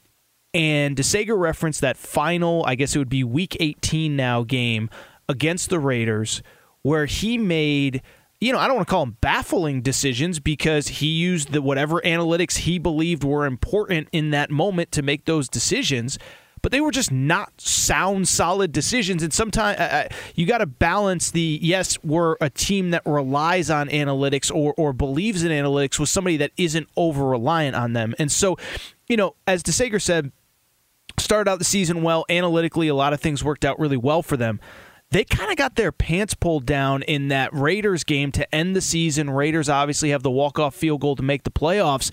And I just sit there and say, I think there's going to be a bigger microscope. And I think if this guy goofs off too much and this guy makes every, I, I guess what I would say is this everything that he does is going to be under a microscope. And when it doesn't work out, I think last year it was like, well, you know, it's the analytics. What are you going to do? Whereas this year, I think it'll be like, oh, Staley did it again. What, what's he going to do next? And I think it's going to be a bigger talking point. I think it's going to put more pressure on him where I don't think he can be, I, I don't want to say he can't be as reliant, but I, I don't think he should be um, because I, I just, uh, I just think the way last season ended was a really bad look for him, and there's going to be a bigger microscope. Well, there's definitely going to be a bigger microscope because everybody's telling you they've got a top five roster or they've got a top three roster. Here comes Khalil Mack. Here comes J.C. Jackson. Justin Herbert's a wonder kid. Um, you've got all the receiving talent. You've got Ekeler, who's a drastically underrated back. Like you, uh, everything is set up, and that's why I look at this and I'm just like, I'm waiting for this to fail. I'm waiting for this to fail, and it's not necessarily Brandon Staley, but there's a lot of pressure on Brandon Staley because with great power, and in this case, with great roster, comes great responsibility. And right now, because the Super Bowl, you tell me, you correct me if I'm wrong, Aaron, but the Super Bowl is not handed out on July 23rd. It is not. It, it's a, you. You don't get that invite. You don't make the playoffs in July either. Cleveland Browns often made the playoffs in July every year over the last like four or five years because they got a top five roster. Here's GQ. Here's ESPN the magazine. Here's everybody telling you how great the Browns are, and then the Browns go play football, and they are still the Browns. And in this case, the difference is you've got a quarterback that you like a heck of a lot more than the Browns with Mayfield, even though at the time people were buying into Mayfield as well. I just look at the Chargers and I say, that's a whole lot of hype for a team that hadn't done squat. That's a whole lot of hype for a team that hasn't been in the playoffs. That's a whole lot of hype for a guy that's in his second year as head coach and the first year didn't exactly go swimmingly. That's a lot. That's a lot on a bunch of young guys to coalesce in a division that, as we've just discussed over the last 10 minutes or so, is an utter meat grinder. And there's dudes in that division that have Super Bowls. None of them are on the Chargers, though. Like the quarterback doesn't exist on the Chargers. Uh, yes, the Raiders have the same problem, but yeah, the Chiefs that that's Super Bowl winning quarterback. Broncos that's Super Bowl winning quarterback. The Chargers, to me, there's just so much hype. It makes me immediately think this is going to be the one that when we get to the end of the year, we're still wondering why this didn't happen. And that, that and it could just so easily happen because of the difficulty of winning in the league, period, and certainly in a division like the AFC West. But to the point specifically about Staley, again, with great roster comes great responsibility. He's got the roster. Everybody tells you that every time you look. Go read any preview magazine. Go listen to any NFL podcast. Look at what they did in the draft. Look at free agency. Look at the roster stuff on ESPN that Bill Barnwell's put up and all this, the weapons. Everybody loves the Chargers. And so the coach better get it done because it's going to fall on him first. And then in, eventually we're going to get to that point where you start looking at the quarterback because the quarterback takes the lion's share of the blame. But right now, Staley is the one guy where the microscope has to be biggest because you can't squander talent like this. If, if everybody's telling well, you you have all this talent and the coach isn't winning, then it's going to be on the coach. Well, and you can't squander talent in situations where you're not putting your team in the best position to succeed, which I don't care what the numbers say when you're going for it inside your own 20, you know, deep in you know, deep in your own territory on fourth down in key spots. I don't care what the numbers say. It doesn't make you make you look good and it doesn't put your team in best position to win. Really quickly, you being a Broncos guy, didn't turn plan to turn this whole hour into uh, AFC West talk, but uh, you know, Russell Wilson's there. And I think it's interesting. I mean, you watch the team more closely than I do. I think that there's a lot of talent around him. I, I do think like this narrative of like oh they were just a quarterback away. Like I don't know that their their their their talent is quite as good as a lot of people have made it out to be but Russell Wilson is there now uh, as a Broncos fan. I know you're excited but but what do you deem realistic expectations I need to see it, but the roster is again. Uh, but I'm not going to be hypocritical in this case and say anything about the roster because the roster so far is good as the roster we're told it is, and as we know, look, Justin Simmons was the top of Fowler's NFL executives insiders list at safety position.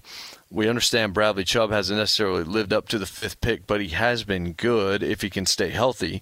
The receivers, the receiving talent is outrageous on the team. Jeudy's the guy that really needs to step up, but we know what he's capable of doing. Javonte Williams, I do think, is a stud. And I think you saw enough out of that in his rookie season to know it. Noah Fant played well, but I remember hearing uh, our Fox colleague, Mark Schlereth, say, I'm glad Fant was part of the deal instead of Surtain because the guy backing up Fant is better than Fant, everybody in the building knew it already. So they, you know, basically the Seahawks bought into that, and that's exactly what the Broncos wanted them to do. The roster is very good. It really is. The question is, is unrestrained Russ with an offensive minded head coach who apparently wants to run the exact same system that Russ wants to run, and that they're on the same page and they're speaking every day and they're hanging out and they're building chemistry, is that going to unlock the Russ that we haven't seen in a while, or maybe the Russ we've never seen before? That's that's the answer. It's like, is Nathaniel Hackett going to be the secret to Russell Wilson the way Sean McVay was for Matthew Stafford? That's the question that still needs to be answered. I don't know how I feel. I'm excited because I love Russell Wilson and, and I want to see him in a Broncos uniform, and I'm really excited for what it could look like. But I'm also cautious because it could go south. It could go south really easily, and there's a possibility that some of the knocks on Wilson over the last couple of years, there's some legitimacy behind him. We're going to get answers to a whole lot of questions about guys this year across the NFL. I think that – makes the season so interesting, even past who's going to end up in the Super Bowl. It's like who's going to underperform expectations and who's going to prove various narratives about them true and or false during the course of the season. I think we have more of those kinds of questions entering this season because of some of the moves that have been made, the blockbuster changes that have happened in the league. That to me makes this season so much more interesting. This is Fox Sports Radio. Aaron Torres, Jason Martin here on a Saturday night. Coming up, DeSager rejoins us. Extended segment. He's got some great stuff on two red hot MLB baseball teams. That's next. Fox Sports Radio. There are some things that are too good to keep a secret, like how your Amex Platinum card helps you have the perfect trip. I'd like to check into the Centurion Lounge, or how it seems like you always get those hard to snag tables. Ooh, yum. And how you get the most out of select can't miss events.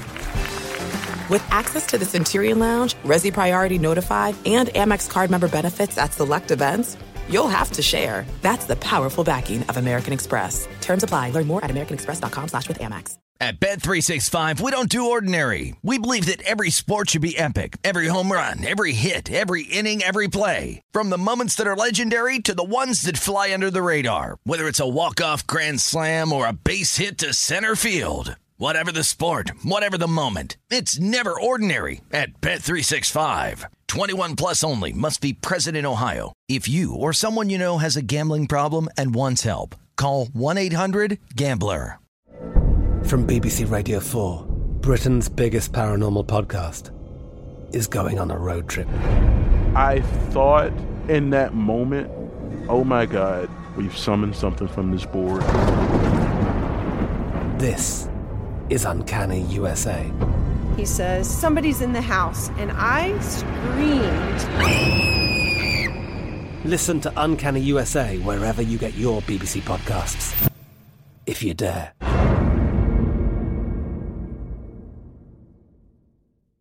Xfinity has free premium networks for everyone this month, no matter what kind of entertainment you love. Addicted to true crime? Catch killer cases and more spine-tingling shows on A&E Crime Central. Crave adventure? Explore Asian action movies on Hi-YAH. Searching for something extreme? Check out skating, snowboarding, and more on Fuel TV Plus, the global home of action sports. And find crowd-pleasing bops on iHeartRadio's Hit Nation playlist. There's new free shows and movies to love every week. Say free this week in your Xfinity voice remote.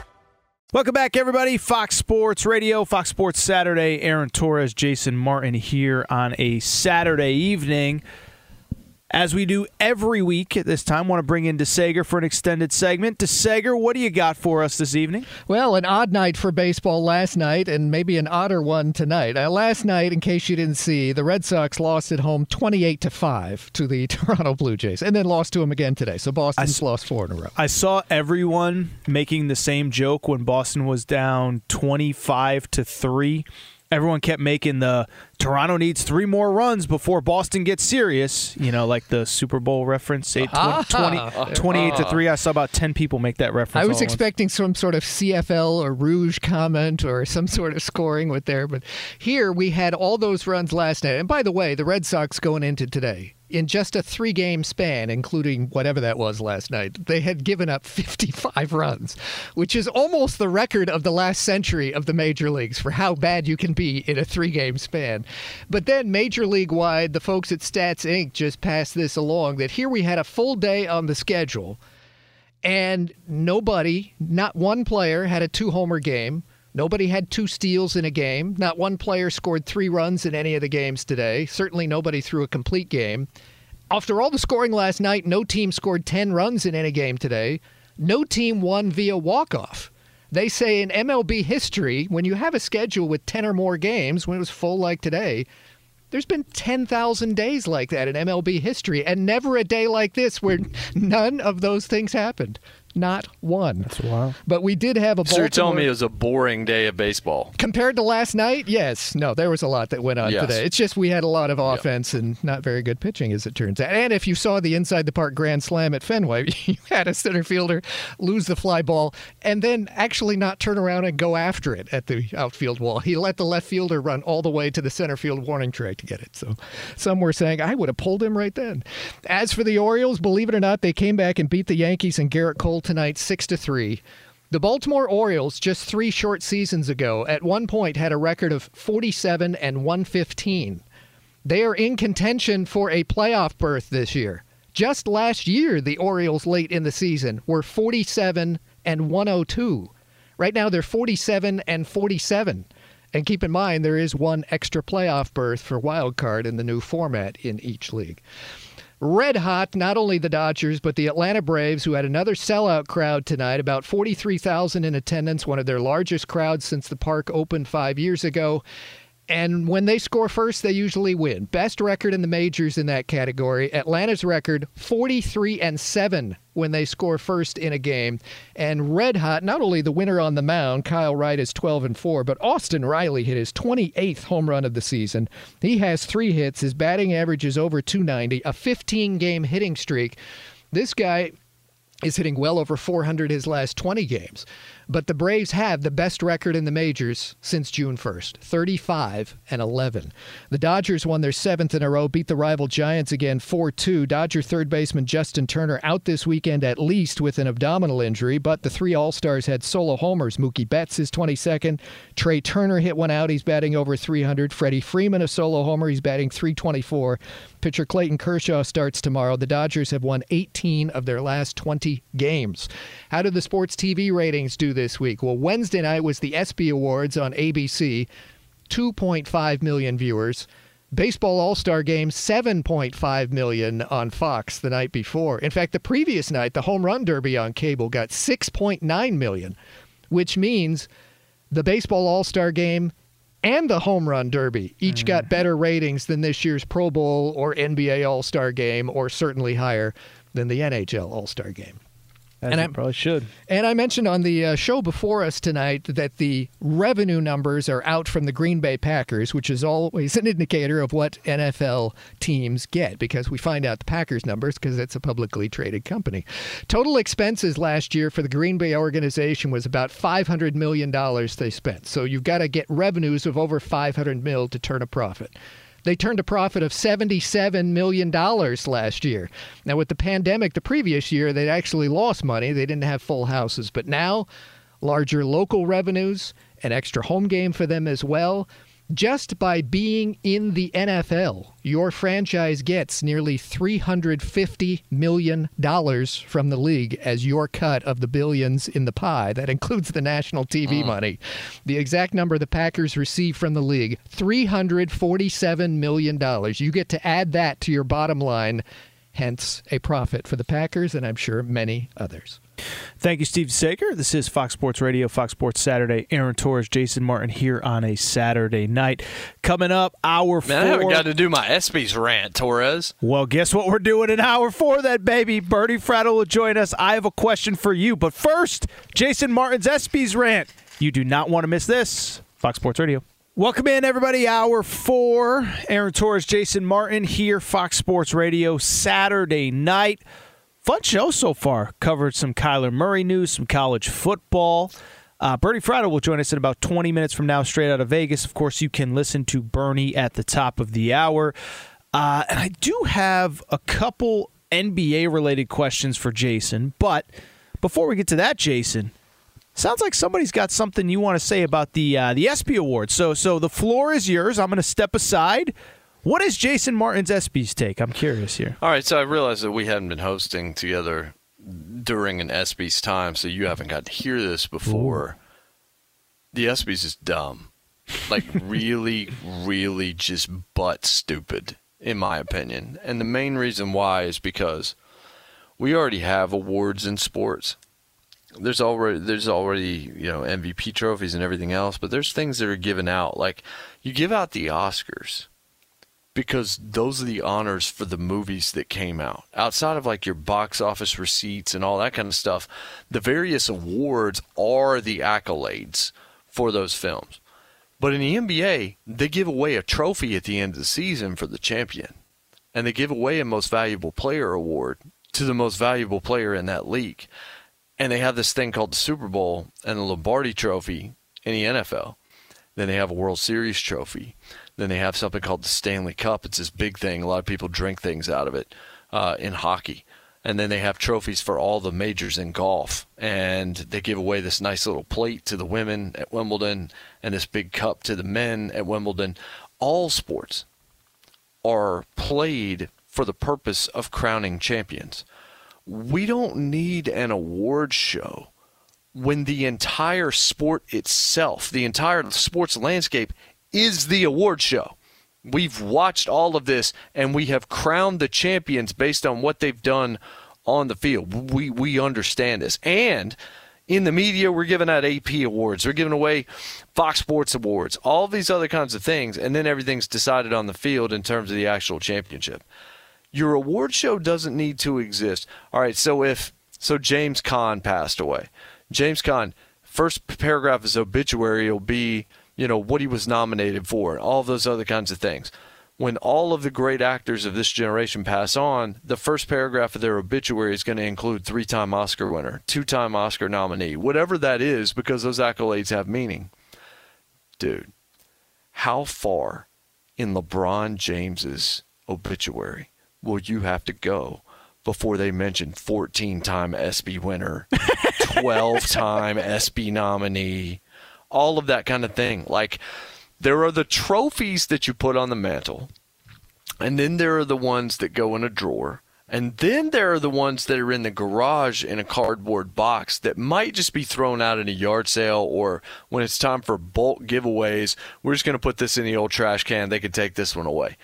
The reason I have a problem with the ESPYs is it's a celebration of something that's already celebrated with awards. It's just this love fest for the network that created it to sit there and celebrate sports in a way that it's already celebrated because sports never stops aaron. Like that's that's it's just a, such a meaningless deal. Like who even knows? Like who that's won ESPYs that's like a legit star in sports that has any idea how many ESPY awards they've won uh, or how many times they've been nominated. How many of them didn't even know they were nominated? Probably found it out later on. Some friends say, "Hey man, I saw the ESPYS.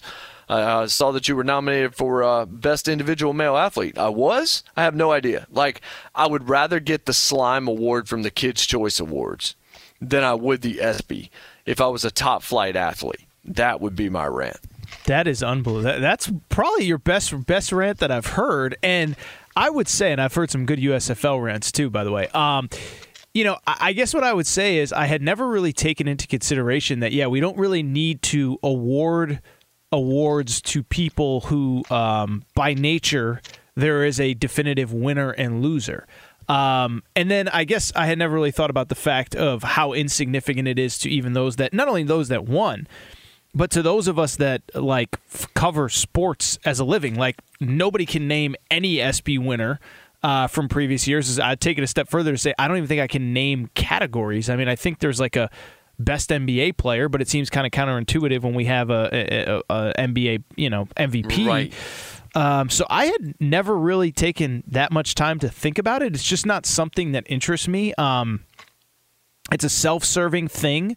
I get why it's done. It's a way for that network uh, to promote itself and, uh, frankly, just also just have something sort of sports content related to have on a day when there's no sports. Um, but I, I couldn't even venture to guess the last time that I that I watched it. Um, I would venture to guess that outside of the Jim Valvano speech, I don't think anybody can remember. I don't remember any memorable moments from oh, it. Oh, there's one. There's one. The Uh, Jimmy V oh. is number Oh, one. Caitlyn Jenner. No, no, no, no, no. I mean, Okay, Craig good. Sager was very good. Oh, and, Greg like, Sager you've was had good, those right. kind of moments, but the best moment outside of Jimmy V, that's on a totally different level, is Norm Macdonald. Is Norm Macdonald's monologue, It was pretty good. Which is well worth if you have not, if you're out there and you have not heard it, go to YouTube. Just one of the most brilliant comedians of all time, who we sadly lost um, last year. Norm Macdonald's monologue was so biting and so direct. It was hilarious unless you were in the room and you got to see, maybe for the first time ever, athletes reveal how fragile their egos actually were. Like we all sit around and we have very fragile egos and pride gets us all and all this.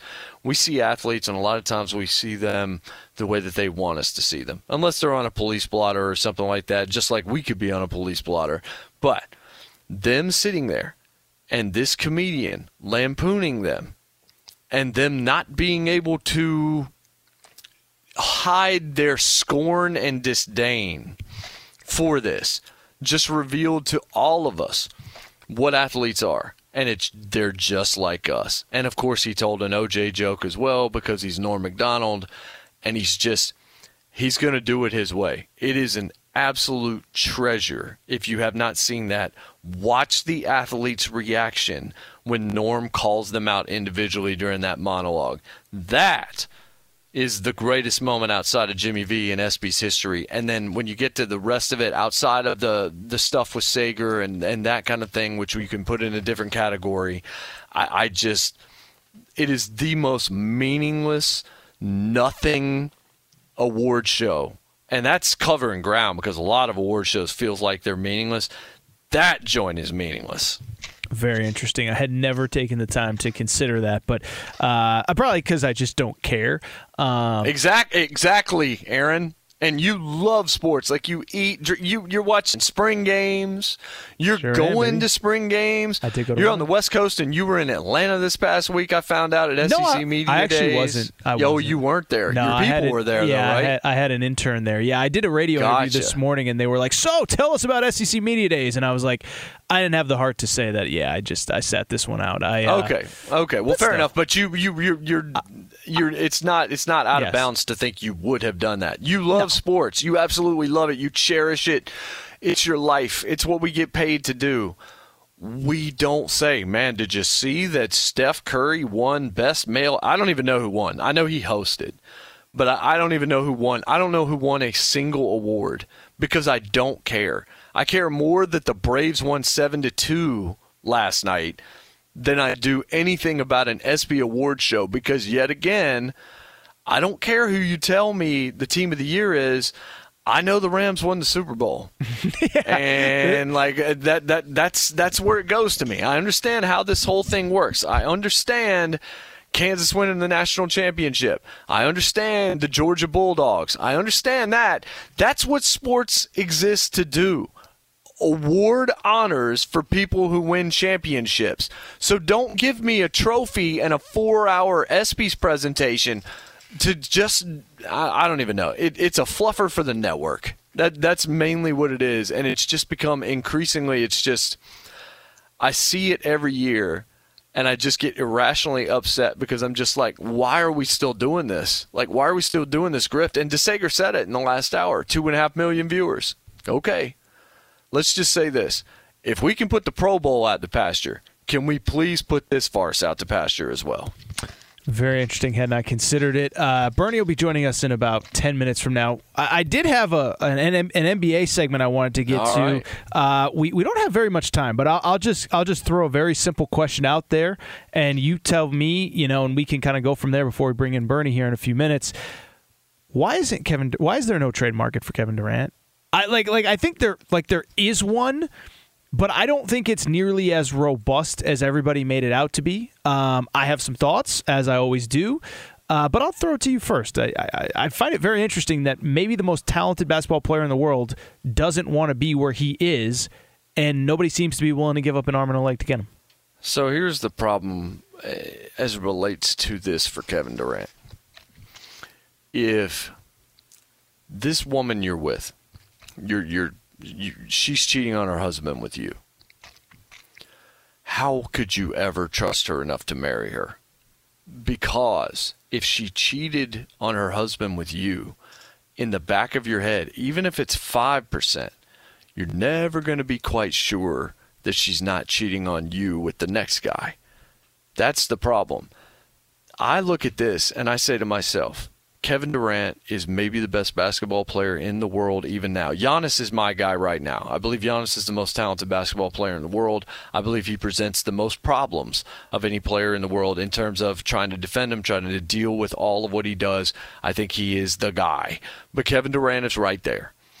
So why would you why would this not happen? Why wouldn't you want to do this? This is the equivalent of Patrick Mahomes being out there. It's the equivalent of something like that. Like all of a sudden Aaron Rodgers really it really does want out and actually he's gettable. But if you don't think the guy's going to stay with you because of what you've seen him do already in his career, then are you going to wager a Scottie Barnes? Are you going to wager a young star against somebody that, well, look, he has had a torn Achilles. He is getting a little bit older.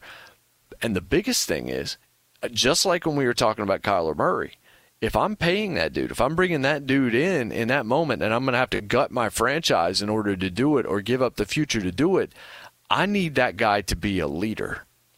And I think Kevin Durant just wants to play basketball. Yep. I think he wants to be an elite basketball player, but he doesn't want to be a leader. That would make me hesitate. Add, as was the fact that, or as is the fact that we haven't even begun the four year extension that he signed last year, and he's already telling you he wants out. How could I trust him to bring him into my organization because I just saw what happened the last time he got his way? Uh, he got very malcontented very quickly, and now he's reportedly wanting out. Conflicting idea of maybe he did that just to get Kyrie out. I don't buy that. But generally speaking, I just kind of say, I've seen this before. I saw what you did before. I'm a little bit scared for you to come in here right now and wreck something. If I if I have a young player that I like, I don't know if I want to hand that guy away for somebody that that's that is increasingly feels like a mercenary if that makes any sense. Well, I think you hit on exactly what my thoughts are is that I, I just don't think you can mortgage your, your entire future for a guy that is perpetually unhappy. And we've, we've all been through it. Everybody on this network has obviously talked about Kevin Durant. Um, but you know, had a great thing going in OKC. Okay, we get it. Westbrook's a lot to deal with. Goes to Golden State. He's not happy there. Finally lands in a spot where, oh, I'm playing with my best friend. I and and I mean, you know, my frustration the day that Kevin Durant demanded that trade was dude okay you're unhappy in, in goal, uh, okc i get it. You're unhappy in golden state. I, I actually did kind of get it like you're steph's you're never gonna it's never gonna be your team whatever. But you picked your your teammates. You picked the head coach. You picked the city um, you pick the surrounding parts in terms of outside of Kyrie and the guy's just never happy and so it, i don't see the scenario where he you know, immediately becomes happy somewhere else or stays happy over the long term. And I just don't think you can gut your franchise. By the way, like when the um, when the Golden State Warriors conversation started to come up these last few weeks, I said I don't get that either. Be one thing if the Warriors fell short. It'd be one thing if they didn't make the finals. It'd be one thing if they even got to the finals and didn't win. But when you're the reigning champ and you're pretty set up pretty nicely for not just the present to maybe go back to back next year, but the future with a lot of young talent, Jordan Poole, uh, you know, Kuminga, maybe, uh, mm-hmm. you know, mm-hmm. A- Andrew Wiggins is still pretty young, and you're going to give up all that to get Kevin Durant to to to have a championship window when you're already in a championship window, coming off a championship. I didn't get it, and I'll say this: I I think it's increasingly likely that he's back there in Brooklyn next year because there just does not seem to be. I don't want to say there's no market, but no market relative to what you're what is what is a realistic trade haul for the Nets in terms of um, yeah, there's a market, but they're not going to give them up for nothing either. Fascinating to watch, and we'll see it all unfold. Fox Sports Radio, Aaron Torres, Jason Martin here on a Saturday night. Coming up, we go out to Vegas. Bernie Fratto's got some good stuff for us, as always, on some college football, on some betting, on all things, uh, pretty much everything. Bernie Fratto is next. Aaron Torres, Jason Martin, Fox Sports Radio. There's no distance too far for the perfect trip. Hi, checking in for. Or the perfect table. Hey, where are you? Coming! And when you get access to Resy Priority Notify with your Amex Platinum card. Hey, this looks amazing! I'm so glad you made it. And travel benefits at fine hotels and resorts booked through Amex Travel. It's worth the trip. That's the powerful backing of American Express. Terms apply. Learn more at americanexpress.com slash with Amex. At Bet365, we don't do ordinary. We believe that every sport should be epic. Every home run, every hit, every inning, every play. From the moments that are legendary to the ones that fly under the radar. Whether it's a walk-off grand slam or a base hit to center field. Whatever the sport, whatever the moment. It's never ordinary at Bet365. 21 plus only must be present in Ohio. If you or someone you know has a gambling problem and wants help, call 1-800-GAMBLER. From BBC Radio 4, Britain's biggest paranormal podcast is going on a road trip. I thought in that moment, oh my God, we've summoned something from this board. This is Uncanny USA. He says, Somebody's in the house, and I screamed. Listen to Uncanny USA wherever you get your BBC podcasts, if you dare.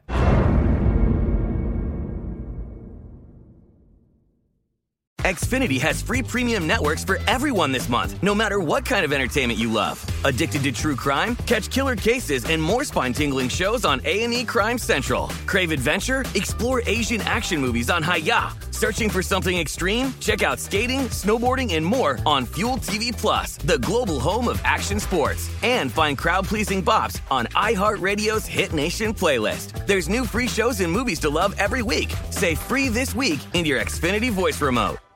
Welcome back, everybody. Fox Sports Radio. Aaron Torres, Jason Martin here on a Saturday night.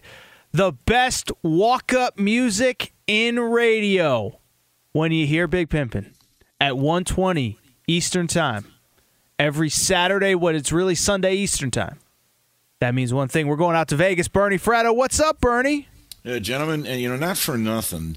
The Dodgers, Rangers, and Cincinnati Reds once had a player, 10 year major league career named Cecil Espy. I know DeSager will remember this. Wonder if Cecil mm. Espy ever won an Espy Award. Nobody would remember except for him. Maybe not even his family. Yeah. You know, the Espy Awards kind of remind me of a guy who throws a surprise birthday party for himself, parks his own car down the street two blocks away, so no one will know he's there right yet. Oh okay. my goodness! I'm good night. I'm done. All right, Bird. Well, let's get to some serious stuff. First of all, I say it every week, but uh, you know, especially matters in the Midwest. Um, your time in in um, in Detroit and in Michigan is so you know it's so valuable to us. And obviously all the talk right now in college sports remains on if there is another move for the big ten. Are you hearing anything interesting with the big ten and notre dame specifically? Yeah you brought this up a couple weeks ago aaron. Really got my uh, uh, got my interest because i'm of the belief notre dame will never join a conference but uh, dan patrick reported the other day that nbc and notre dame are negotiating uh, for a, a $75 million contract, TV contract. NBC currently pays Notre Dame about 15 million annually. So I really looked into this, made a few calls. Here's the bottom line.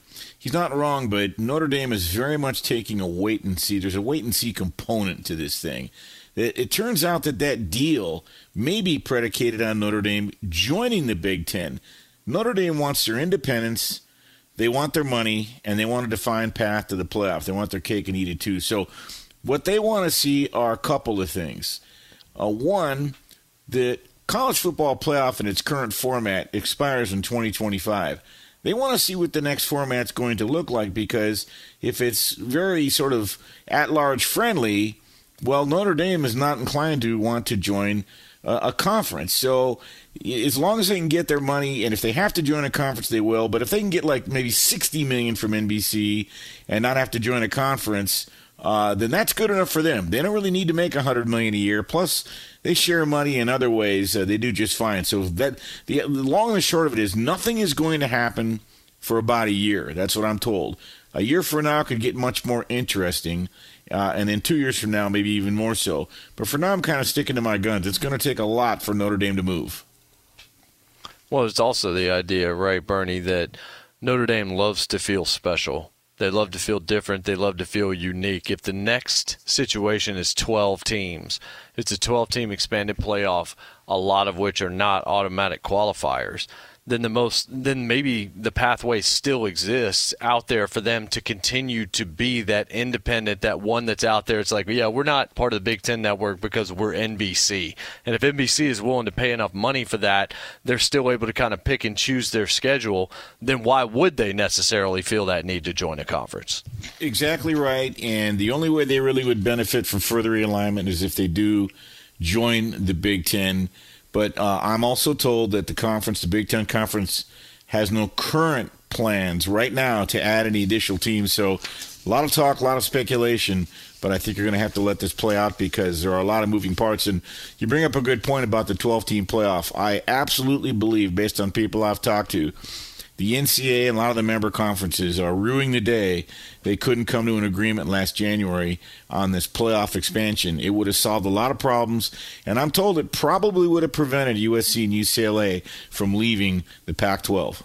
Well, what's really interesting, Bern, Jason and I didn't have a chance to talk about earlier, but Greg Sankey, the commissioner at SEC Media Days this yeah. week, said mm-hmm. um, we're gonna draw. We're gonna we're gonna scrap everything that we've talked about and go back to plan one. And I, th- I think he thought he was being nice last time around, and I don't think he, he pl- yeah I don't think he plans on being nice this time around. Real quick, Burn. One thing, another topic, Jason and I, I wanted to get to. We haven't had a chance yet. Uh, we saw the report. Something that you've told us for a few weeks is that the Raiders officially had the the highest ticket sales out there in Vegas. I remember talking to you about this probably two three weeks ago. Um, just the the the you know the interest locally with the the local fan fan base, the traveling fans. Does this come as a surprise to the folks at the Raiders? Is this exceeding their expectations, or is this pretty much what they were planning for when they decided to move to Vegas? It's pretty much expected because Las Vegas is an international destination. And so when you create a situation where there are eight home games from visiting teams, not just the uh, the the same divisional teams that visit here, you know, Kansas City, Denver, and the Chargers, but other non-divisional teams from the various conf- from you know around the country. Fans plan their junkets and their vacations and their boondoggles around the football game in Vegas, so it creates an incredibly high artificial uh, you know demand over the you know the finite supply. So it's really as simple that as simple as that. Um, Vegas is a place people want to be, especially if their favorite football team is here. The Raiders have benefited from that. Plus, the Raiders are close to California. We get a great California crowd. The Raider Nation, a lot of Raider Nation folks live in California. They still come into games, so it all adds up to be sort of the perfect storm. What do you think about the AFC West as a whole right now, Brady? I know we're getting to the point where we can actually start to look at divisions, and we talked a lot about the AFC West a little earlier in the program. I need to see it with the Chargers. I'm not really buying all of this hype because I've heard of a lot of rosters that have won titles in in July that then get to January and we're wondering why they're not in the playoffs. So I need to see that before I can believe it. Denver, we got to see what the what the Russ situation is uh, whether or not he's able to kind of get back to where he was. Kansas City, without Tyre- uh, Tyreek Hill, is the most one of one player in the league, in, in my opinion, outside of Aaron Donald. And then you've got the Raiders. And because of your experience there and knowledge of Vegas, the Raiders are the team I still feel like are being slept on. I think the Raiders are really good. I think their offense is really good. I, I think that Carr has not played his best football. Do you agree? Do you think I'm off base? Well, the Raiders certainly have a lot of weapons. You bring in Davante Adams to pair him up with Hunter Renfrow and Darren Waller, and I think it's all all of a sudden one of the best groups in the league. Unfortunately, one of the big, uh, you know, the biggest challenges for the Raiders is their offensive line. That's going to be an issue. You bring up the Chargers; they pick up uh, Khalil Mack to join Joey Bosa probably the best edge rushing tandem in football. But again, they have weaknesses in the rest of their interior line. Uh, Denver picks up Russell Wilson. Now, for my money, they may have the best weapons of anybody with Jerry Jeudy, Courtland mm-hmm. Sutton, KJ Hamler out of Penn State, Tim Patrick. They had to give up Noah Fant, but they're going to be loaded. But Denver no longer has the great pass rush. Until you slay the dragon, which are the Kansas City Chiefs, and yes, they're going to miss Tyreek Hill. It's primarily going to change how teams defend Kansas City more than anything else. But I still think Kansas City with Patrick Mahomes and their DNA are the favorites. The rest of that, they're going to beat each other up. You're going to have to win in your non-conference games, and you're going to have to win on the road. Pick which team you think can do that. Which can be the most conf- the most successful in their non-conference games and the most uh, successful in winning their road games and you're going to find your AFC West winner. They always people are saying, "Well, this is one division. It wouldn't surprise me if any of the four finish first or any of the four finish last." I don't know if I go that far. Chiefs ain't finishing last. Whoa! Shots fired because I said Torres. I thought they might. Well, me, me and Bernie. I, I, didn't hear the story earlier, so if you said it, and I respect you, man. I, by the way, I want to give you a little props quickly on college football. Aaron, right after the the, the playoff game uh, last year between Alabama and Georgia, uh, you know, you, you right away started to talk about would Will Anderson win the uh, uh, yes, w- w- you know, win the Heisman Trophy this year. Well, a better came in this week to Caesars and put eleven hundred dollars to win forty four thousand. There's forty to one odds on Will Anderson, and there's a couple things you got to remember. And by the way, week two, September tenth, Alabama. I, I, think the game is in Texas. I have to look. It, it is. Yep. Austin. Okay. Yes, uh, they'll probably open up a can of whoop ass on Texas, well, and he'll have a great game in front of everybody. And I think that's going to set the stage. You often know a Heisman Trophy winner sets the tone early, gets out in front like a horse race, and sees if he can hold on. So let's not forget a who won it last year, Bryce Young. Other than Archie Griffin, there's never been a repeat winner. I don't think they'll give it to Bryce Young. And number two, let's look who finished second last year. Aidan Hutchinson, yep. who a lot of people thought would.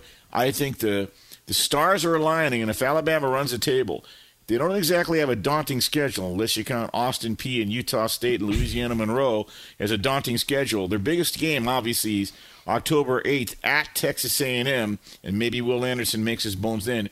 But top uh, props to you, Aaron, because you said months ago, keep an eye on Will Anderson. And I'll tell you right now, I almost never bet props – but I may throw a few shekels on Will Anderson at forty to one. Yeah, last he should have won it last year. He was the best yeah, player in college fair. football last year. That's fair. Well, I, I agree, and that is a large part of why I think, and we'll wrap on this. But you know, is that I think there's a lot of negative things about social media, but I do think some things about social media are positive where the momentum already started last year.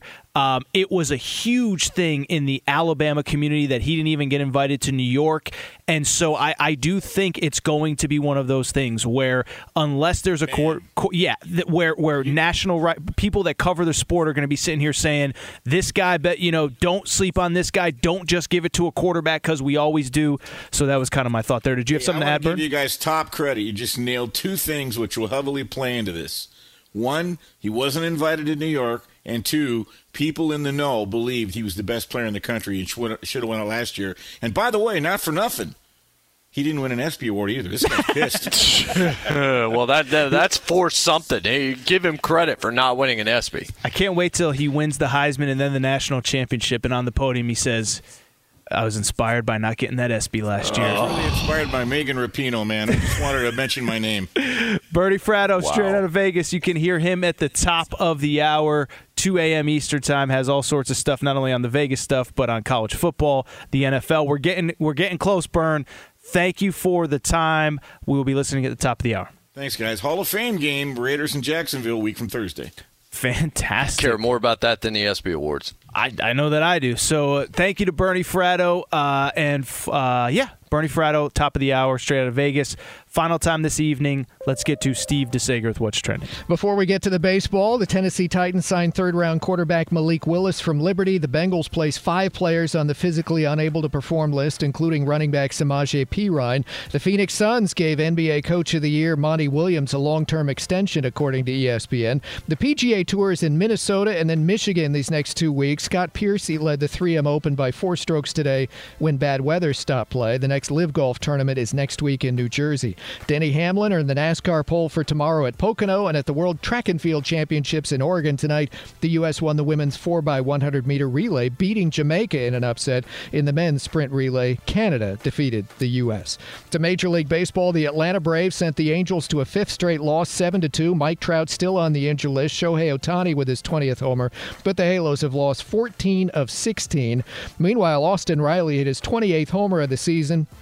15 game hitting streak with 15 RBIs in that stretch and batting 435 during the hitting streak.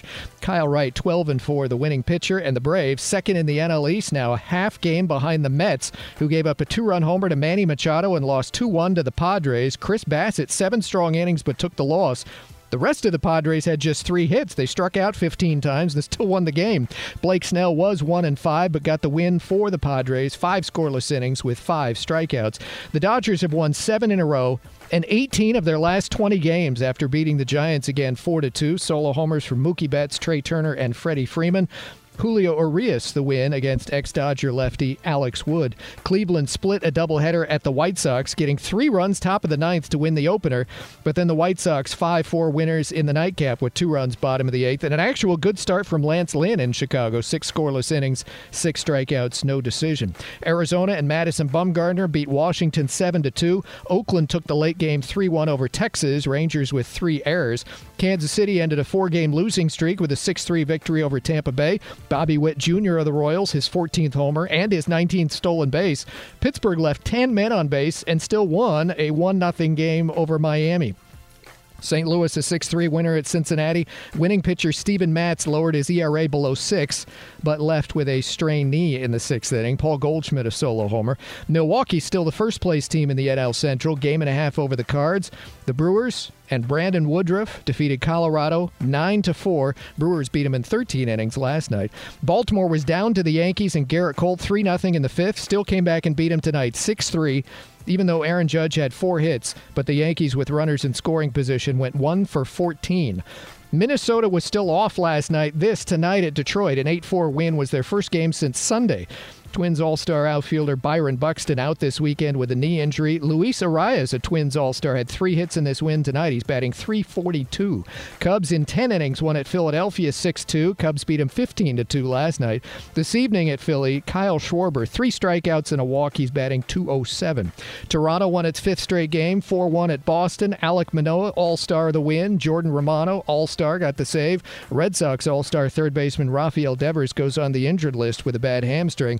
And on FS1 this afternoon, Houston was a 3 1 winner at Seattle. Last night, the Stros had ended the Mariners' 14 game winning streak. Today, Seattle Rookie of the Year candidate Julio Rodriguez was out again with a sore wrist. Justin Verlander, the winning pitcher, now 13 and 3, ERA 1.86. And don't forget the Hall of Fame induction ceremonies for baseball are tomorrow, including David Ortiz and six others. Back to you. Thank you, Steve DeSager. This is Fox Sports Radio, Fox Sports Saturday. Aaron Torres, Jason Martin here on a Saturday night. You know what? We have not one, but two big stories I want to get to, including my arch enemy. He's going down hard. Oh, no. Oh, we're discussing that next. You got your ESPYs rant? Well, me and Jerry West, give and go, baby. That's next, Fox Sports Radio. Welcome back, everybody. Fox Sports Radio, Fox Sports Saturday. Aaron Torres, Jason Martin. One segment left. Bernie Fratto, you just heard from him. You'll hear him at the top of the hour, straight out of Vegas, 2 a.m. Eastern to 6 a.m. Eastern. All right, so Jason, in sports, there are some great rivalries. We got uh, Yankees Red Sox, Michigan Ohio State. We have Torres versus Redick. Uh, it's not really a rivalry. You know, it's kind of like that Michigan Ohio State thing. I mean, I, I, basically ran away with it. For people who don't remember, JJ Redick tried to punk me on something college basketball related, and I ended up being 100% correct. I reminded him of it two or three times, and then he blocked me.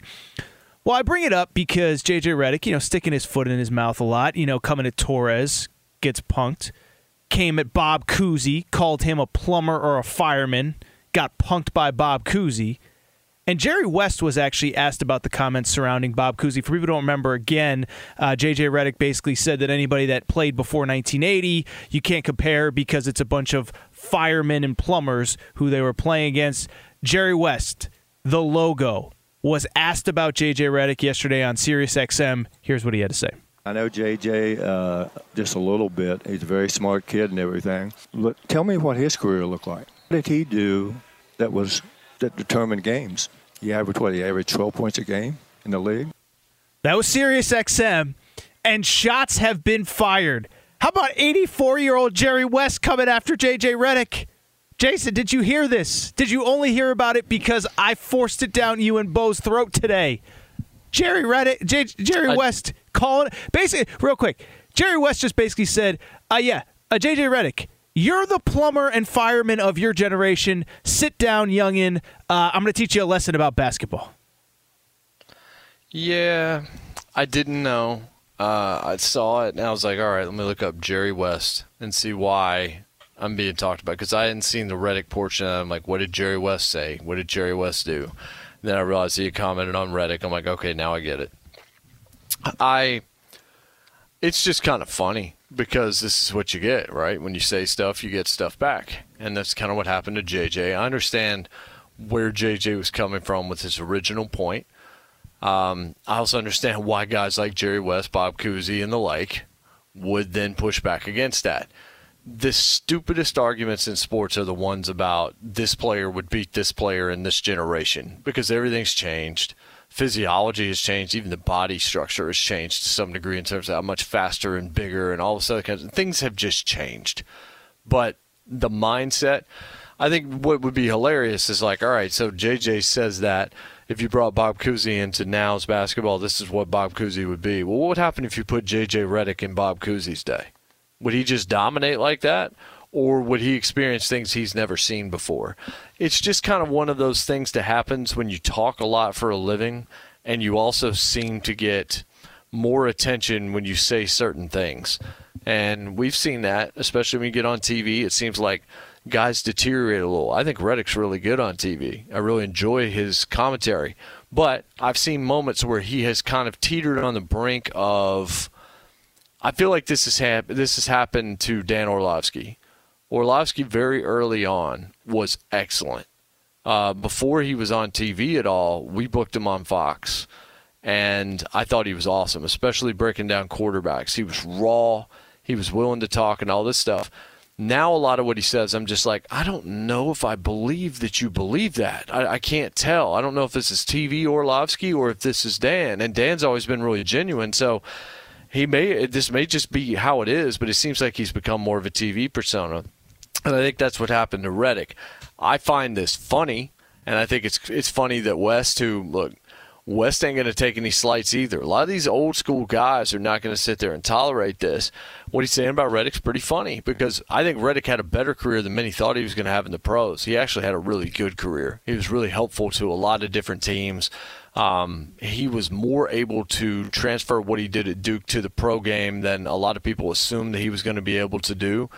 But yeah, if you're JJ Redick and you comment on Legends, they're going to come back and say, How dare you comment on Legends when you can't even spell the word? Certainly not when it's placed next to your name because no one would ever accuse you of being a legend. And of course, Torres, you got into it with him, so I'm sure you got great joy out of this and decided that in winning time season two, uh, who's going to play you in that in that series? because you, if Jay, if Jerry West is back, if he's part of it, then you've got to be there somewhere. Yeah, it's funny because I, you know I didn't know if if I just had extra interest in this story because Redick chirped at me and then I chirped back and then he blocked me. Um, but it was the number one trending topic on a bunch of websites this morning, so I decided to, to kind of play into it. a couple things. One, I, I first of all, I agree with the idea that when you do what we do for a living, when you talk all day, every day, there's going to be 20, 30 second clips that are taken out of context um, or even not even taken out of context. You just you're not going to be perfect every single day, and you're going to say stuff that looks dumb in hindsight. So, yes. Uh, for one, it's mostly fun. The one thing I will say is a couple things. One, I'm with you on the comparing eras. It's so dumb because we've talked about it. Um, you know, no, you can't compare the athletes of now with the training they have now, with the meal planning they have now, with the skills coaches they have now to 1940. But also put Kyrie Irving in 1940 when he has to go work a job during. We can't even get Kyrie Irving to show up for most of his games. Now he's got to go work a second job during the summer. Let's see him or Ben Simmons or James Harden or whoever. So it's two different eras, two different whatever. Actually, I need to see. I need to see Ben Simmons work his first job for any job. About his second job. A lot of. Jo- he, I need to see him work in the basketball job first. Yes, a lot of jokes this uh, last couple weeks about Ben Simmons showing up to more uh, Nets summer league games than he did his own team's games during the regular season. Lastly, what I would just say really quickly on that is Jerry West, for people who do not know, um, you could put it, dude averaged 46 points in a single playoff series. Okay, I, I, don't care what era. By the way, he played with Wilt Chamberlain, who's maybe the greatest athlete to ever play the game. I would say maybe outside LeBron James. Like, guy was the, an unbelievable athlete. Elgin Baylor was an all-time athlete. So it's not as though like Jerry West. Okay, you want to talk about Cousy, you know, in the first iteration of the NBA, whatever. Jerry West averaged 46 points per game uh, in one playoff series. That dude could play in any era. Really quick, Jason, I did want to get to another kind of. Well, I think that first one was a feel-good story, but this is de- this is definitely a feel good story. Uh, I want to give a quick shout out. I saw this on social media right before we came on. Uh, Hansel Emmanuel. For people who do not know, Google the name. Uh, he is a high school basketball player. He lost an arm, uh, tragically, obviously. In a, uh, he grew up in Haiti, I believe, and there. I think it was. It might have been during the earthquake or, or early in his life. Uh, there was an accident in his house, and he lost his arm. Okay, um, but that is the sad part the not sad part earlier today uh, he's taken up basketball the last couple of years. He's a senior in high school, and he just committed to Northwestern State Division One. And go ahead and find his clips on YouTube or on Twitter or Instagram or whatever. The kid can play, and I just think in a world where everybody's looking for sympathy, everybody's looking for to be a victim. This kid, one arm, got a scholarship today to Northwestern State. Want to congratulate him on his success. I don't even know what to say to that, other than I'm glad that you pointed it out to me because I hadn't seen it, and you mentioned it during the break, and I was just like, "Yep, that's exactly the way you need to end the show." Something to remind you that there are people out there that that just deserve all the accolades that have fought through so much, and now I just want to see this kid succeed, uh, and and hopefully he will, and hopefully we'll be able to talk about him much more on FSR. Thank you to the crew, producer Bo, Don, Steve DeSager. Thank you to Jason Martin. For Aaron Torres, this is Fox Sports Radio. Bernie Fratto next. At Bet365, we don't do ordinary. We believe that every sport should be epic. Every home run, every hit, every inning, every play. From the moments that are legendary to the ones that fly under the radar. Whether it's a walk-off grand slam or a base hit to center field. Whatever the sport, whatever the moment. It's never ordinary at Bet365. 21 plus only must be present in Ohio. If you or someone you know has a gambling problem and wants help, call 1-800-GAMBLER. From BBC Radio 4, Britain's biggest paranormal podcast is going on a road trip. I thought in that moment, oh my God, we've summoned something from this board. This is Uncanny USA he says, Somebody's in the house. And I screamed. Listen to Uncanny USA wherever you get your BBC podcasts, if you dare.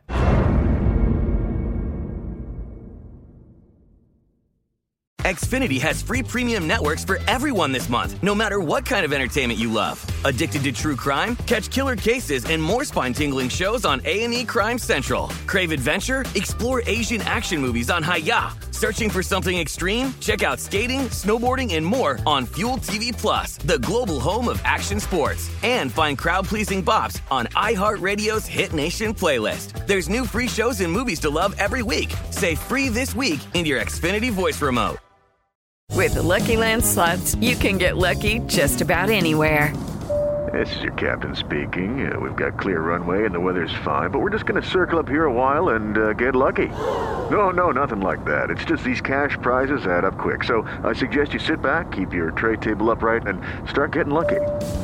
Play for free at LuckyLandSlots.com. Are you feeling lucky? No purchase necessary. Void where prohibited by law. 18 plus terms and conditions apply. See website for details.